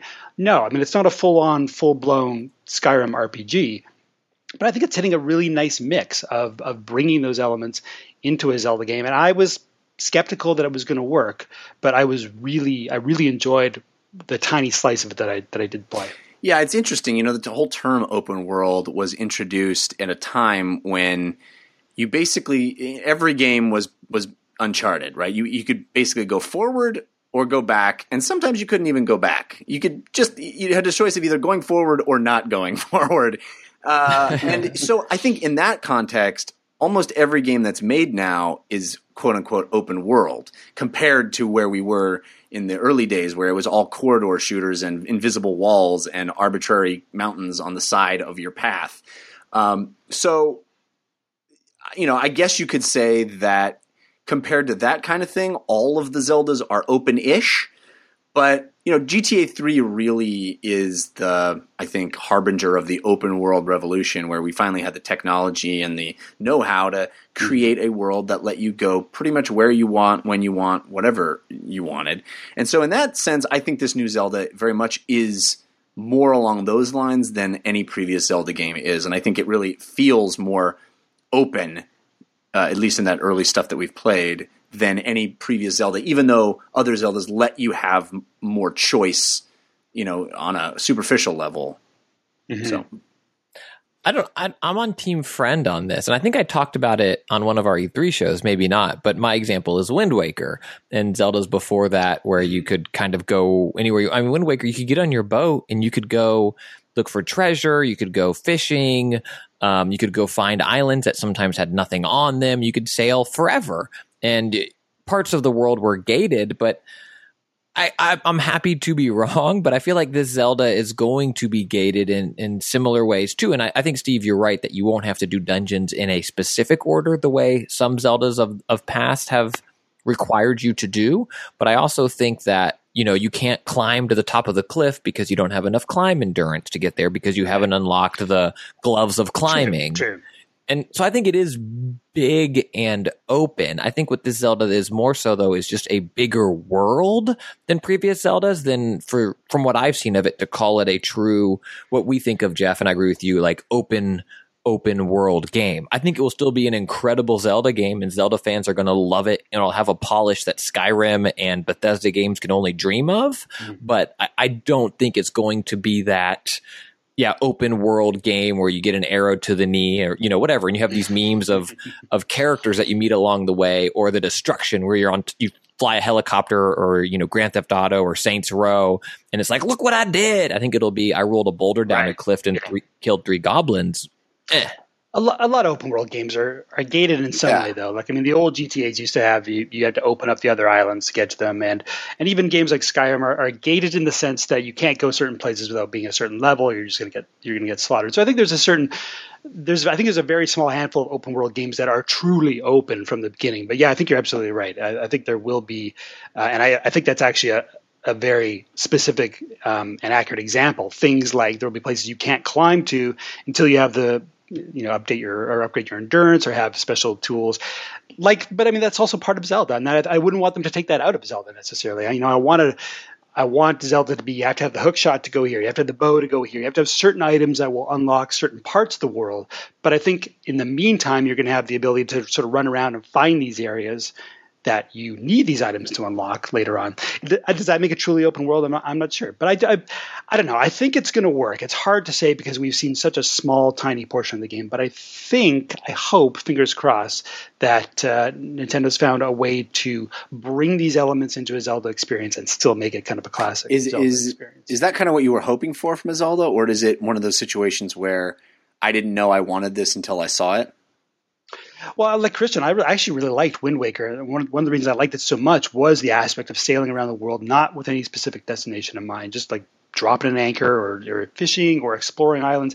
I love that aspect of it. So having that aspect in more of a, a, a land-based Zelda game is great. Um, I don't know. I mean, the Zelda games, as as specific an experience as they are, they've always been fairly different from one another. There's always been a mechanic in each one that's been different from from the others. So I don't know, man. You know, just make a good Zelda game, get it out, get the NX out at some point. yeah. You know, the Wii U abandoned. Okay, let's let's turn the page. Let's let's start anew. And I think Zelda would be I guess, a good place. I guess this week they reconfirmed March 2017 for NX I still, I mean, I still can't believe it. But hey, if if that's what we're going with, that's what we're going with. I guess we'll we will have to see something soon. They they've got to do some sort of event late summer, early fall that is the official unveiling of the NX or whatever it will end up being called. And uh, you know, until that is actually on the books and happens, I don't see how they can be launching. I don't. I mean, there's very little developer chatter. There's there's very few titles confirmed for the NX. Never stopped. So either Nintendo's got. Ain't that the truth? I was uh, listening to the Cheap Ass Gamer podcast when I was on the road, and they brought up something I thought was interesting that I hadn't necessarily heard people talk about yet. But with you know a March release of the NX supposedly or confirmed, what is Nintendo's holiday? They do they one. advertise? Do they advertise the Wii U at all, or do they just save that money? Do they do anything? Do they, are there any Nintendo ads or like corporate deals, or they kind of just pretend have, it doesn't don't happen? They have Yeah. Paper Mario coming out, or Mario. Some they, they have a 3DS game coming out, right? A big uh, 3DS game. No, am I crazy? By big, you don't know what it is. Uh, That's bad. I should. but uh, yeah, it's I just don't. I, when they brought it up, I was like, yeah, that is crazy. If that's a March release, because three months out is when you start doing the hype machine and ad buys for your console. Right. It's so weird. It's so weird. Yeah, Eh, it's going to be interesting. Uh, Yeah, it's going to be real interesting. anyway, um, guys, I forgot to mention earlier that we do have some bonus content as as we've it's kind of become a usual, I guess. And as What? usual, You guys, it's on my website, Jeff's Gambling. they're still not home. dot cash. um, no, this is great. It's going to be good stuff. Uh, I got a chance to talk to the uh, art one, one of the art directors for uh, Heroes of the Storm. You know, I like Heroes of the Storm. Uh, this is really fascinating. What you like? Here's the Yeah, I know it's crazy, right? Uh, it's actually a fascinating discussion because it's it's less about the game, although it's a little bit about the game, but it's less about the game and more about what art design is. And ca- he's a character designer, so it's about designing those characters and bringing them into the game. Really fascinating discussion. I was really pleased to do it. It's his name is uh, So I looked at characters in other Blizzard games, and I thought, put them in the game. well, yeah, but how many different? I'm being dismissive. He I actually know. does talk about that. Uh, Phill Gonzales is his name, and it'll be at the end of this episode, so stay tuned for that. But first, we do need to take a second and thank our second sponsor, Linode. Linode is a hosting company featuring high performance Linux servers for all your infrastructure needs. Linode has it all lightning quick servers in the cloud, a super fast 40 GPS network, automated backups, node balancers, managed services, guides with step by step instructions, a simple but powerful control panel, 99.9% uptime, 24 7 support experts, and all the tools you need to get the job done right the first time. And now, Linode offers two gigabytes of RAM, all for only 10 bucks a month. Over 400,000 customers trust the Linode platform, including 5by5. 5by5's infrastructure is happily hosted on Linode. And getting started is easy. Just pick a plan, choose your favorite Linux distro, and pick from one of eight data centers in America, Europe, and Asia. Just visit linode.com slash 5by5 today to support this show and uh, 5by5 in general. Use the promo code 5by5 for a $10 credit. Linode, L-I-N-O-D-E dot com slash 5by5. Simple, powerful, reliable. But let's carve out now a little bit of tabletop time. Tabletop time, tabletop time. Right now, right now. Tabletop time, time, time, time, time, time. All right, Steve, uh, you have been playing a game that I like very, very much. Uh, that game is called Dead of Winter. Hey guys, Christian here, real quick, just letting you know Steve's mic um, has a little bit of an issue here. I'm not sure what happened. It sounds like it's Skype interference kind of thing, but it this isn't Skype. When we heard it live, I thought it was just on the internet recording, but it was on his local recording as well. So something happened. Maybe it was a cable shorting out between his mic and his computer. It's not very long, just a little bit. I don't think it's going to make you think your car is broken or anything like that. But um, just FYI, just for this little chunk here where he talks about uh, board game he's been playing, it's a little staticky, a little Skypey sounding. Again, not sure why it happened, but I wanted to let you know. Okay, bye. Uh, I, just sort of dabbled. I, I'm not a big, as you may know from the last time, I'm not a big board gamer, or not a big board gamer anymore. Um, kind of grew up on that. But uh, yeah, I, I dabbled a little bit in Dead of Winter, and I, I love that kind of. Um, kind of co-op, kind of competitive type experience, and the the whole aspect of there being secret agendas. Um, yeah, it was a it was it kind of it was a game that brought me back into it. I'm like, well, I gotta be playing more board games. I mean, video games are great. I love my I love my video games. I love my Fallout, but uh, I got to get back into the there's there's so much rich stuff available on the board gaming side, and Dead of Winter really lured me back in. That and the fact that I was an awesome betrayer. I mean, just you know, psychological mind games all over the place. Just lured the entire the entire squad into. Do you think trap. that Christian? Do you think that that's going to be on the local recording too, or do you think that's just the?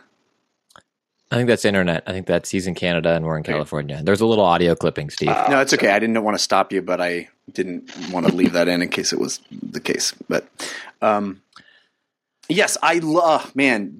You're right. The secret agenda stuff in Dead of Winter is really cool. Uh, Dead of Winter is a zombie game where you control not just one person, but sort of a group of people, and you have to go from location to location and, and gather supplies and search those locations. But there's always a possibility that in searching them, you'll uncover more zombies that will come at you, while also shoring up your sort of base uh, where you're you know keeping people safe. And there's if zombies are coming to the gates you have to fortify those gates and make sure everybody's safe.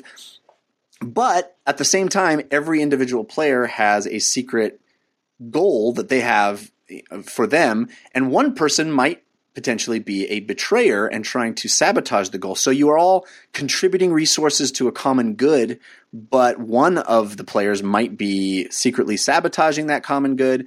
And because you all have secret agendas for you to win the group has to win and you have to meet your secret agenda. So sometimes you'll do something that is really for the good of the group and the good of yourself, but it looks like you're the betrayer because nobody knows what your secret agenda is.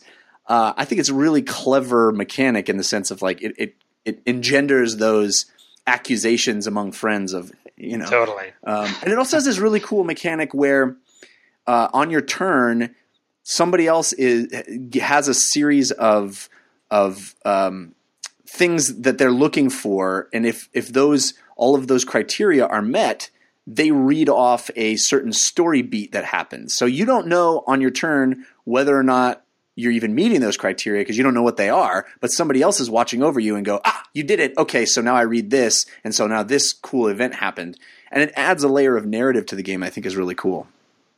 Uh, the game is called Dead of Winter, and it's from Plaid Hat Games. Um, highly recommended. It, it won a lot of Game of the Year awards two years ago, last year when it came out.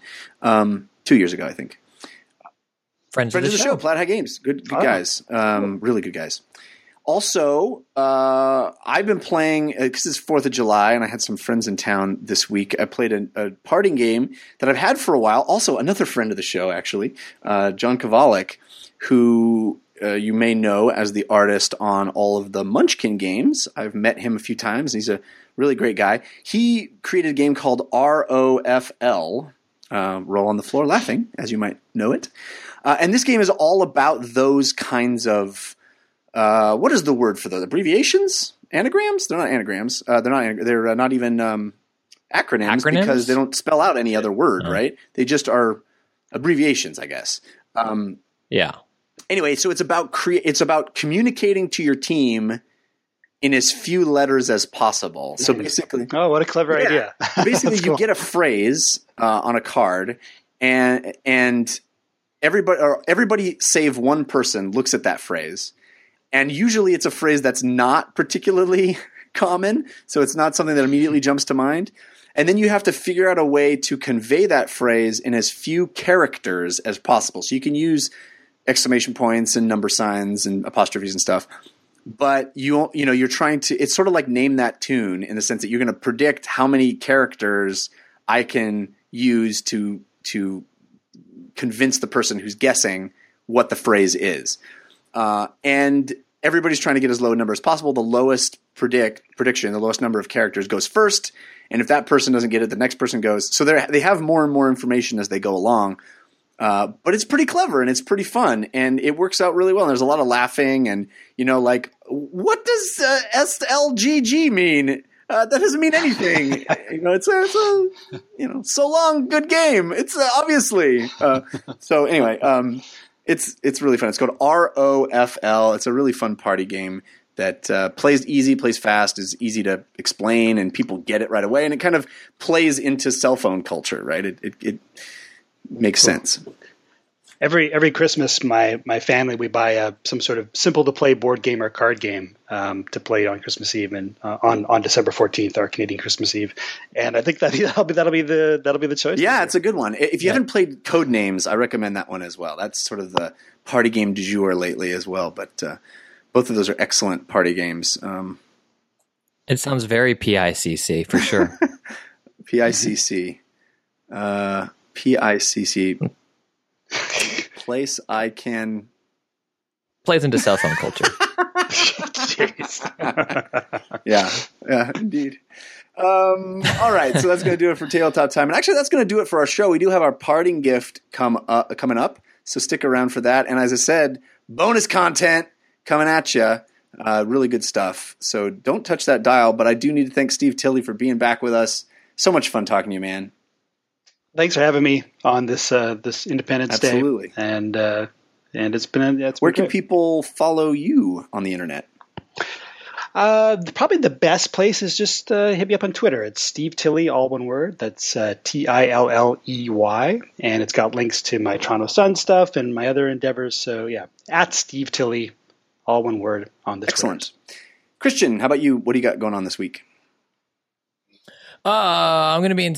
Oh, good question. I just got back. Um, I'm in San Diego a couple of times in July. I know I'm going to be down there Friday and Saturday, Comic Con weekend at the Madhouse Comedy Club, and then bumming around Comic Con too. So if you are in town without anything to do those nights, which I know it's there's plenty to do, but I'll be doing uh, some jokes at Madhouse Comic Con weekend and hanging out around Comic Con. I'll be down there. I think on the 14th is that a Thursday as well, headlining um, Comedy Juice down in San Diego. And uh, follow me on Twitter at Spicer, uh, Twitch, twitch.tv slash Christian Spicer, and YouTube, which is youtube.com slash Christian Spicer 713. And um, this, oh my God, this new site I just found, you guys. It is incredible. There we go. christianspicer.com. The guy running that never updates it. It is it's um it's amazing. Jeff, uh what about I you? got my usual reign of insanity. Uh, the the number of shows that you can check out with me include Award hey winning shows? podcast award winning. We have concerns. uh, thank you to everybody who voted, by the way, for that. Uh, really, really proud uh, to win the podcast award for. uh, In the entertainment category for We Have Concerns. Check out, if you haven't checked out that show, see what all the buzz is about. It's really fun. It's only 20 minute episodes. Um, so give it a, give it a Wait, is there video for it? now there is. Um, Yes! There is. You can check out video at, at our at our YouTube, which I think is youtube.com slash we have concerns, I believe.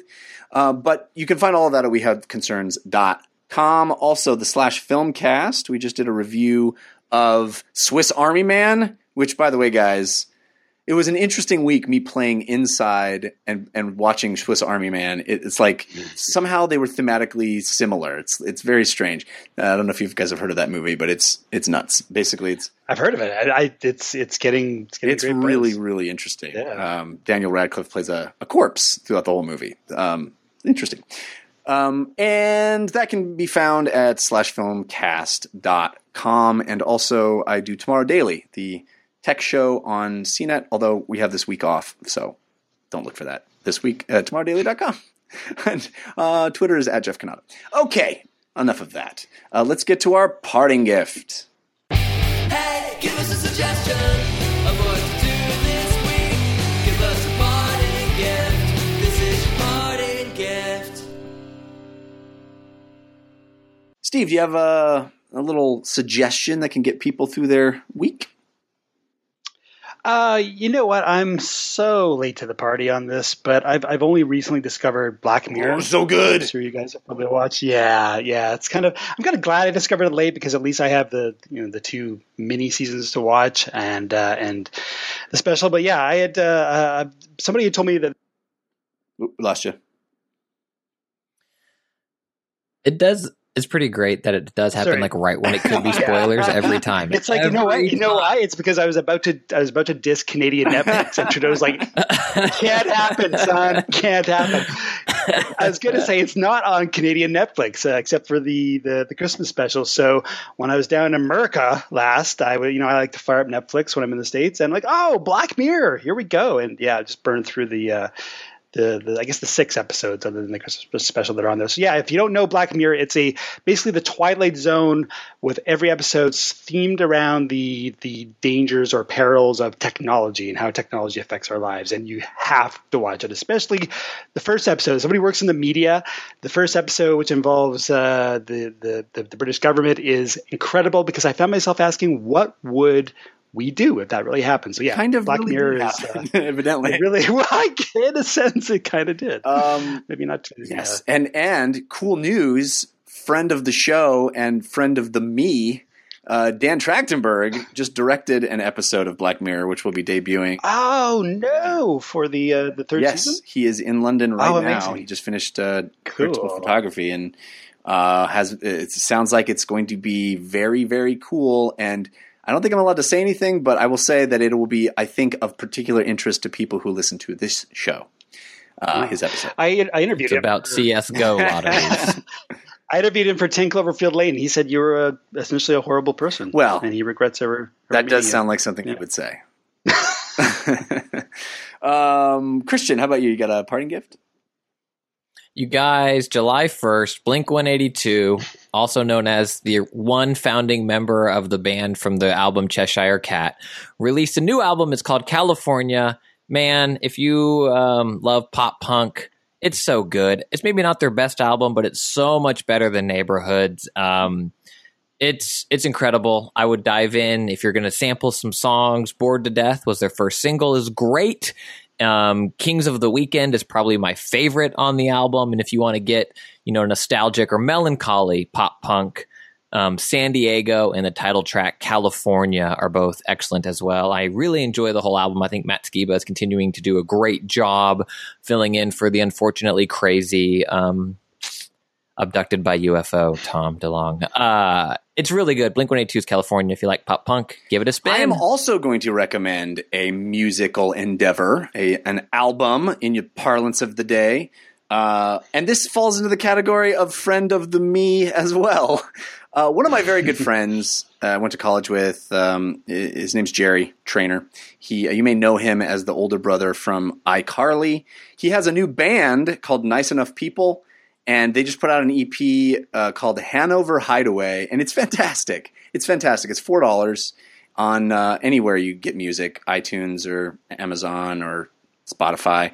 Uh, four songs. They are all delightful. I liken it a little bit. It sounds a little bit like the Smiths to me, which is right in my wheelhouse.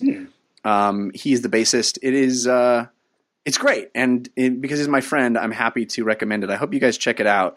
Uh, they are, you know, they're the little engine that could. They're, they definitely don't have a, you know, big label. They're not going to be going on tour uh, around the country anytime soon. Well, maybe they will. Who knows? But um, it would be something cool to, to support. Uh, if you guys check out the songs and like them, throw them four bucks. It's pretty cool. It's called Nice Enough People, uh, and the album is called Hanover Hideaway. Which when I first thought saw it, I thought it said Hangover Hideaway, but no, it's Hanover Hideaway. All right, guys, uh, that's going to be it for this episode of DLC. We got that bonus content coming at you. I think it's pretty interesting. Check that out. Uh, thank you to Steve Tilley and Christian Spicer. Thanks to all the people in the chat room. You guys have been awesome. Thanks for hanging out with us on a 4th of July to uh, contribute and include your comments on the show. We like that. Thanks to everybody who sent emails to dlcfeedback at gmail.com. We'll see you next week. Until then, think about what you put out into the world, make it a better place.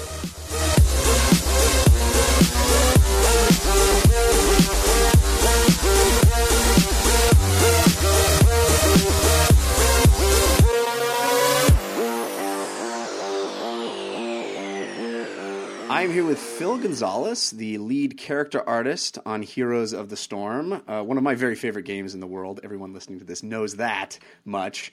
Um, but I'm a fan of everything Blizzard does. And Phill, uh, welcome to the show, first of all. Thank you so much for having me. I really appreciate it. Oh man, it's exciting to talk to you. You've been you've been part of Blizzard for uh, about a decade now, right? Yeah, I just hit 10 years and I can't believe all that time's gone by so fast. I started when StarCraft 2 was still a big secret and kind of helped that game grow up and then about six years ago, Heroes of the Storm was in a very, very small capacity in its infancy state, and I helped shape that game and uh, pioneered a lot of what we're doing now with the heroes, and it's been a ton of fun. It's getting to work on every universe we've developed, and I just love it.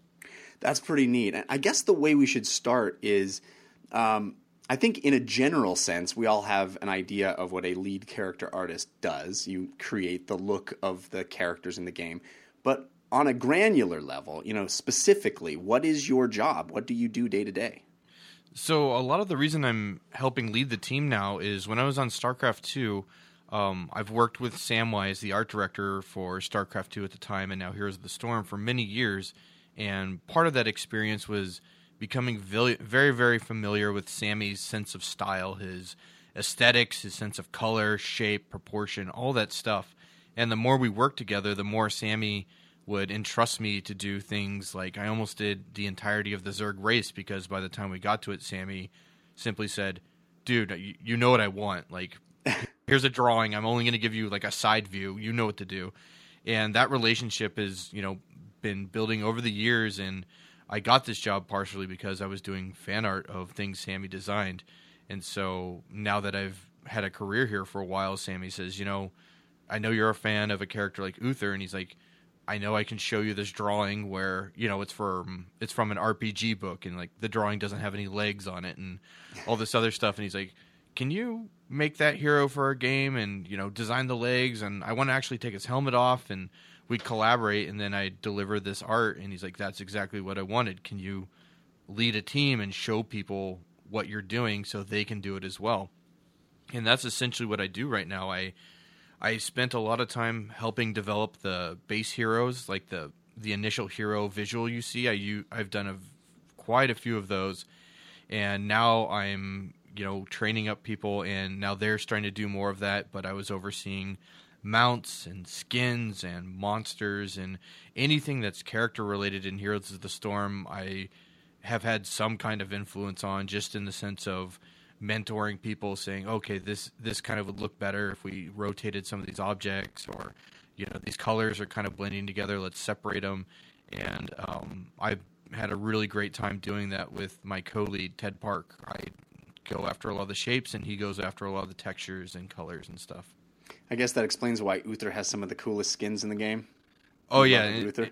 yeah. and Uther, like because he's one of the older heroes, we've just had more time to work on him, and uh, we actually had like a really cool when we were figuring out what skins could be. Sammy did this awesome concept where it's just tons and tons of Uthers, and some of them I hope we get around to do. Like there's a Bloodsail Buccaneer Uther, and I'm like, ooh, that would be awesome. Rad. Yeah, I mean, I, I love, I love the, um, you know, the lumberjack Uther is fantastic. Oh yeah, yeah.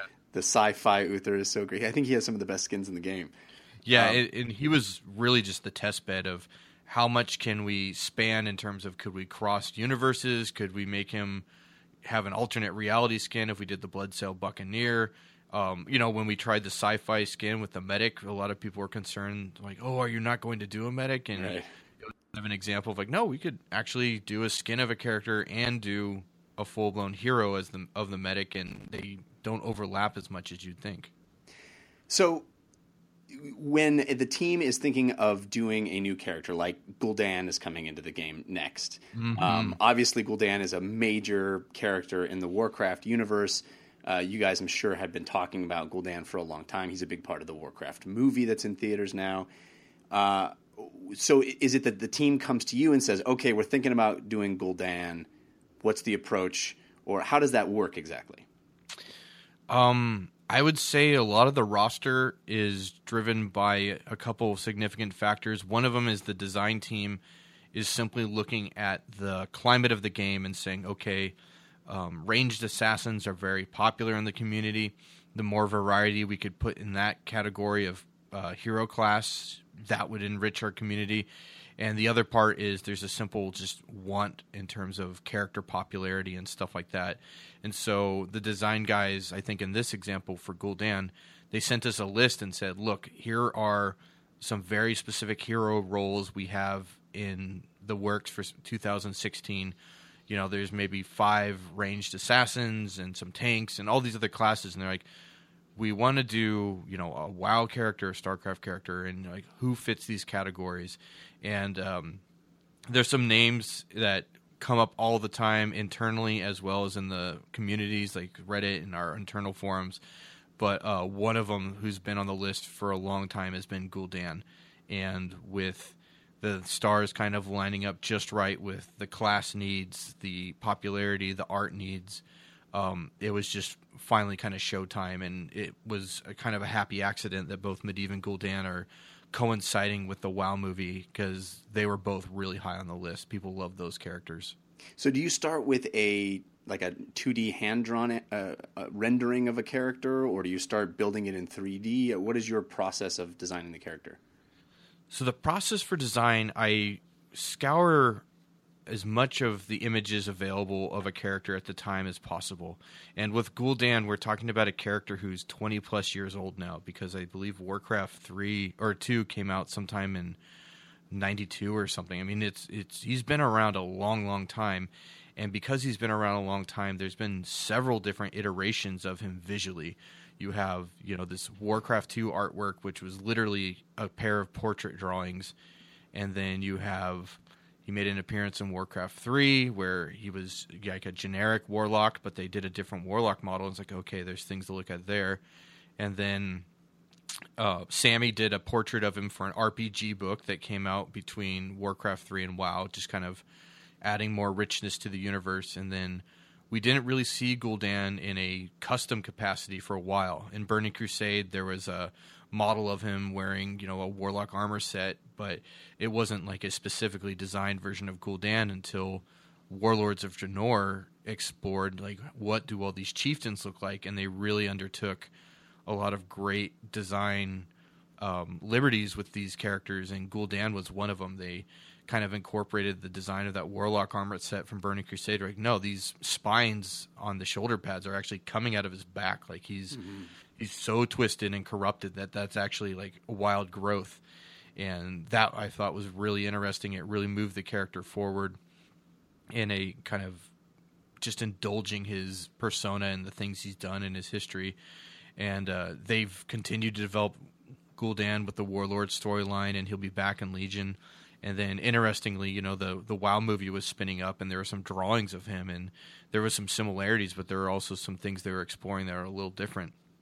And as I was saying, we gather all those images together, and with some of these heroes, it becomes kind of tricky. But it's like, how do we find that like personification of a character when we blend all these things together? And like, okay, well, you know, he's I, he's got a beard, he's got the hood, he's kind of got this decrepit uh, physique where he's really hunched over and his, his skin is just kind of gross and he's been dabbling in things that are probably really unhealthy and he almost looks like he's going through withdrawals and addiction at the same time and you know the the spines were a great element to incorporate and all those things were considered and um, thought of very carefully as we move forward with finalizing his visual that we're going to show off in Heroes. And one of the things I've heard Dustin talk about too is, you know, this game is primarily played looking down on these characters.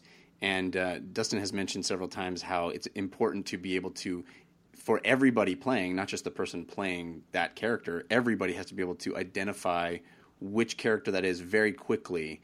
Uh, how much of a challenge is it to create, you know, a silhouette that's easily identifiable and this sort of, you know, over the top looking down on a character that you instantly know who it is and it has some of that characteristics of, of, of the lore right there. Yeah, that's a great point because we iterate on those characters very, very thoroughly until we get it in a place. This is before we even start texturing or anything. Like just the basic shapes need to work.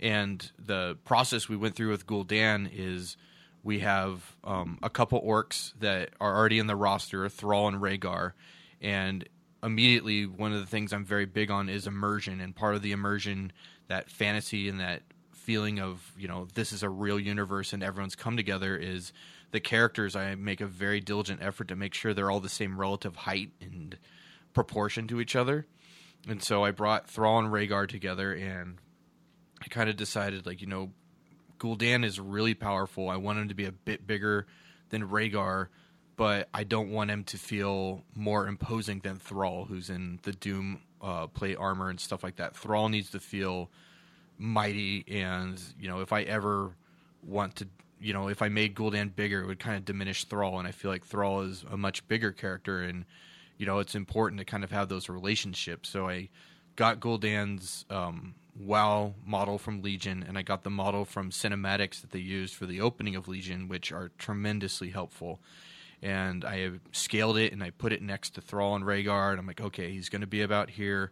And then I start blocking in proportions and making sure their heads are the same scale. So, you know, if they were all, you know, just portraits lined up, you're like, oh, okay, like he fits with the other orcs, and that his uh, his height was adjusted and how much of his back we were seeing when he hunched over and adjusting all those spines coming out of his back so you could see you know three to four of them at any time altogether.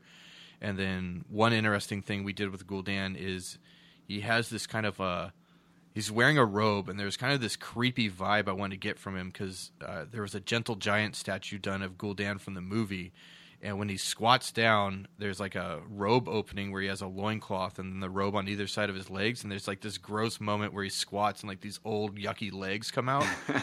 And so we talked to the animators about that because when he's traveling out of combat he's kind of upright and the robe's flowing and stuff and then when he gets into combat he almost does like a sumo squat and you just get this kind of like it suits him. It's a little offensive. You're like ew come on old guy. And it's his legs are all wrapped in like money bandages and it, it just kind of it, it, it helps sell that fantasy and we start talking to the animators really early. We're like okay i want to i want to have this kind of weird moment and could, do you guys feel like you're on board with this? They're like, oh yeah. And i'm like okay. And we wanted him uh, our budgets were pretty uh, restrictive on him in terms he has so much uh, surface area in terms of the spikes his big hunchback the robes When you say budgets, that's like polygons, right? polygons, the textures, and part of the budget, We're like, okay, you know what?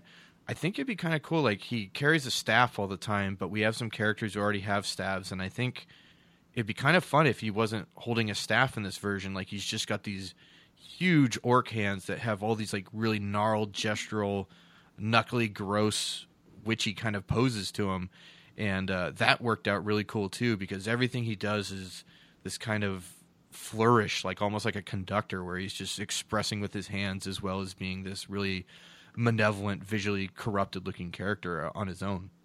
It's, it's so cool to hear uh, hear this stuff. I love the idea of, collaborating between you and the animators and going back and forth and saying, you know, I had this idea, and then it- really feels like a you know a, a team working together as it as it obviously is. Yeah, and it's fun because when you pitch stuff like that, the animators will say like, you know, what if, uh, what if like when he got up on his to mount up on a bike or a horse, like he stood up straight and he like he flipped the the robe behind him, and you kind of got a, another shot of those legs. I'm like, yeah, and so that's how he mounts. Like he kind of gets up with some gusto and throws his robe back as if it was a coat, and you're like, oh, stop showing off those legs, Dad. And you're like, it's just, yeah, it's kind of funny. It's interesting to me too. You mentioned uh, Thrall having the Doomhammer armor. You know, uh, Warcraft, World of Warcraft, and in even Diablo. Uh, these are games about getting new stuff for your characters and and seeing these characters acquire new armor sets. And I wonder in designing characters like Sonya and Valla and uh, that characters that are by their very nature are wearing a whole bunch of different things in the course of a player's experience with those characters in their actual game how you come to deciding what their sort of baseline look, their most iconic look is going to be. Yeah, that's definitely tricky because the Diablo characters, well, you're absolutely right. There's a huge range of armor sets and visualizations we could kind of riff with. And we think about that a lot in terms of like, okay, if, if we ever do just a cool run of Diablo armor sets, which ones would we pick? Because their default visuals, we all kind of looked at what Diablo was doing in terms of how they were presenting the characters themselves and there was these iconic looks they always kept coming back to. The the demon hunter and the low level red hooded scarved armor set the witch doctor they really love that uh, armor set with the purple and green fronds and the big uh, head mat headdress and all that other stuff. And we really took team three's lead the diablo guys and just said okay this is what they felt was the most iconic. This is what they did, and we'll follow that example. And we've done that for pretty much each of the character classes. It's really cool. I, I definitely want to talk about skins because um, that's so there's so much fun, and I imagine someone in your job would be having a blast, kind of you know coming up with these wild versions of characters. Uh, explain to me what that process is about. Is are there is there a too wild version? Is there a challenge in going too far afield of what a character looks like, so that you get confused at who it might be? Wh- What is that process like? all, those are great great questions to ask and all those are very valid things to bring up because uh, internally we do have a mailing list where people submit skin ideas and if you ever want to have fun with dustin browder in an interview just ask him which ones are the craziest ones because he sends them to me. Like i already see them and he's like did you see how crazy this was? I'm like dustin quit it. And he just goes so he just laughs and there's a lot of fun ideas and there's a lot of ideas that are kind of beyond our capacity with our budgets and like you're saying changing the visual visualization of a hero too much it really creates a interesting challenge of like okay well we can kind of trust that our community is aware enough of the way a hero plays and responds that they'll put it together and they'll be like oh i don't recognize him but it's look it's behaving and looks like a sonya. Whereas we're always very apprehensive about if we change this too much, we we might be confusing people, and we don't want that confusion to permeate into the community and make things harder for them to interpret just the basic gameplay elements. And um, you know, we've had a lot of discussion because there's a very serious want to have a serious skin for stitches I And- prefer the beach stitches, man. That's Oh, that's the beach stitches is seriously scary too. But uh, but yeah, we we've experimented. We have like a, a Death Knight armored stitches that we've been wanting to kind of try out, and when we've tested it, we're like, oh my gosh, he looks like the butcher. Like when you Mm-hmm. armor up stitches, he becomes so close to another character that we're really apprehensive about. Can we get away with this? And some people in the feedback sessions say, no, no, no, it's fine. Like that's I know it's the butcher and I know that's Stitches, and other people are like I can't even tell them apart. And you're like, oh man, like no no one's wrong, but we're trying to find the most amicable solution to that problem. Yeah, and I guess even you know with a game like StarCraft, where you're pulling characters that are in their own game part of vast armies that all sort of look the same. You know, Yeah. I'm thinking of like Raynor and Tychus. You know, these are characters that look pretty close to each other because they're wearing basically the same armor in their own game, and you have to figure out a way to make them unique in this game where differentiation is so important. Yeah, and with both those characters, we've kind of made soft rules of all right, you we're never going to do a blue um, marine suit on Raynor, and we'll never go you know pure black on Tychus. It's just these standards we kind of have to experiment with. And with Stitches and the Butcher, once again, the Butcher only gets warm colored tints like oranges and reds and stuff like that, whereas Stitches is all these putrid cold colors, the purples, the blues, and stuff. So we try to keep those characters that are similar separated in that way so they still have their identity and you're like okay i, I don't know why but i always know if it's blue it's tychus Do you, in designing uh, mounts, do you, or you know, when you're designing characters, are you having to think about their mount? You, you mentioned that with regard to Gul'dan and his, you know, his sickly legs. Are you always having to worry about, well, is this character going to fit on a mount? How are we going to do him? I mean, there are certain characters that don't don't go on mounts at all. Uh, yeah yeah. What what is that consideration like? yeah we we have some templates that we experiment with we basically know the rough shape of any mount a character could ride on and when we start building them we immediately put those templates in and we're like okay it looks like this character will work fine with the vulture the horses the tigers all these different mount types. Uh, Chromie was kind of a fun adventure, and like, oh my gosh, she can barely reach the handlebars, and she's standing on the seat. Right. And um, there's other characters that you know if they if they have you know like a dress or a robe on, it's like okay, well then how are we going to move that dress or robe out of the way when they sit on a horse or something? And so we do have to consider all those little challenges. So when you do mount up, it doesn't look too um, off-putting when a character is mounted and you're like, I see all this clipping, like Diablo's tail is missing. What's going on? Yeah, I love how Tracer rides horses. How she just sort of squats on them and Yeah, it's kind of casual. Yeah, it's fantastic, and uh, and I happen to also love how my Kael'thas, uh, when I was riding on my uh, on my piggy bank, like his robe billows out over the back of it and stuff. I mean, Yeah, a lot of joy to that as a player. Yeah, totally, totally. And they put so much work into every one of those moments where they can imbue a character with more personality if it's through animation effects anything like that there's so many talented people wanting to epitomize these characters that they've loved for so long just like our players and fans have You mentioned uh, liking Uther. Are, th- are there any other characters that are your favorites? Uh, their look and feel is you're particularly proud of?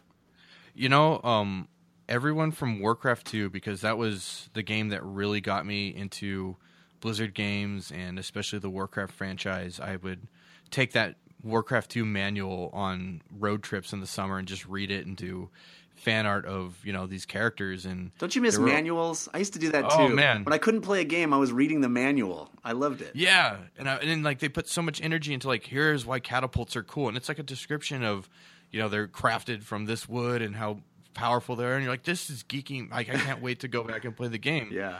And um, I would do that so much with the War 2 manual, and there were only five heroes in that game, and until the expansion showed up, but they were you know Uther, who is just one of the first paladins. He's awesome. Lothar was in there, and I hope we get to do him one day. Uh, Zul'jin, I would love to see him show up in Heroes because he's a troll and he's one of these just kind of mythical characters in his own right because he's just been whispered about so much in World of Warcraft and stuff. Yeah, And- no trolls yet, right? yeah, I mean it's he deserves his turn, and um, you know Cho'Gall. It was really really great to bring him into the game, and now we're getting to see Gul'dan, and I've always loved Cho'Gall and Gul'dan because they were kind of these prime villains, and they were creating so much catalyst and conflict in that universe that even you know the Horde turned against them, and it's fun bringing those characters into the Nexus and being really detail oriented with them. Like uh, if you notice when you see the art for Gul'dan, and if you look back at Cho'Gall, neither of them, even though they're Horde characters, they don't have the Horde symbol on them at all because they're kind of these selfish they're into they have their own interests and they don't care about the horde like Thrall and Rehgar do, who proudly wear that symbol. They're they're wearing their own clan. You know, Cho'Gall has this big Twilight's hammer belt buckle, and on Gul'dan's art, we um, we're using that same iron plate that the Asgul'dan skin has, where it's the Stormreaver clan,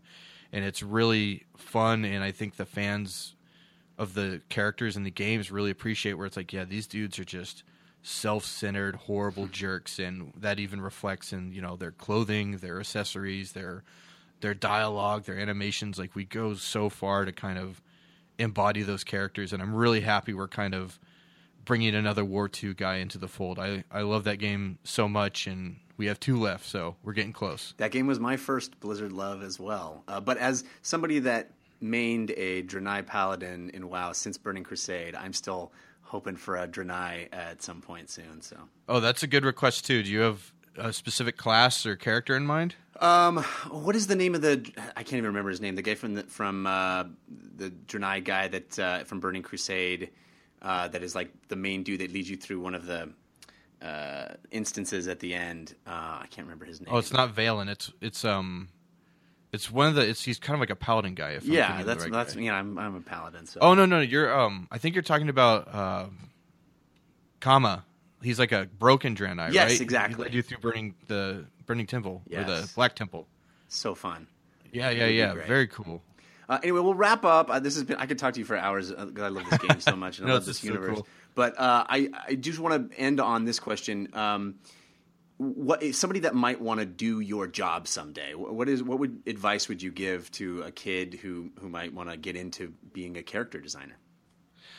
I would definitely say that um, part of creating games is finding ways to explore your own creativity and understand the tools and the techniques that the people who are making games are using and just get in the middle of it and experiment and start trying that stuff. Um, I would have never imagined that fan art would have been a segue for me to do this professionally. I was simply you know, like we were talking about, obsessing over these manuals, really loving these worlds and characters, and I wanted to interpret them my own way, and I started drawing them. And amazingly, the people I'm working for now saw those drawings. There's like, we've loved your fan art for years. Like we're we we saw you get better and better, and I was like, oh my gosh, I can't believe you're watching me grow. And that's not just fan art. There's a lot of resources out there where you can make your own levels. You can make your own custom character art you simply have to you know just search for it and it's pretty easy to find a lot of that stuff and get all these resources online just look out there and read how people are doing these things, what tools they're using, and you know, try it. What's the worst that happens? Is it's not that great? Well, it's your first time. Like, try again. Like this, there's you know, such a rewarding feeling for exploring that creative space and coming back and iterating and getting better and better. And before you know it, you're so much more valuable than you would have ever imagined that people recognize that value and they want to collaborate with you and bring you into projects and you get to do this stuff for a living. Awesome. What a what a great sentiment. Uh, I really appreciate you being here, Phill Gonzales. Thank you so much for your time. Oh, absolutely. Thank you so much for talking to me.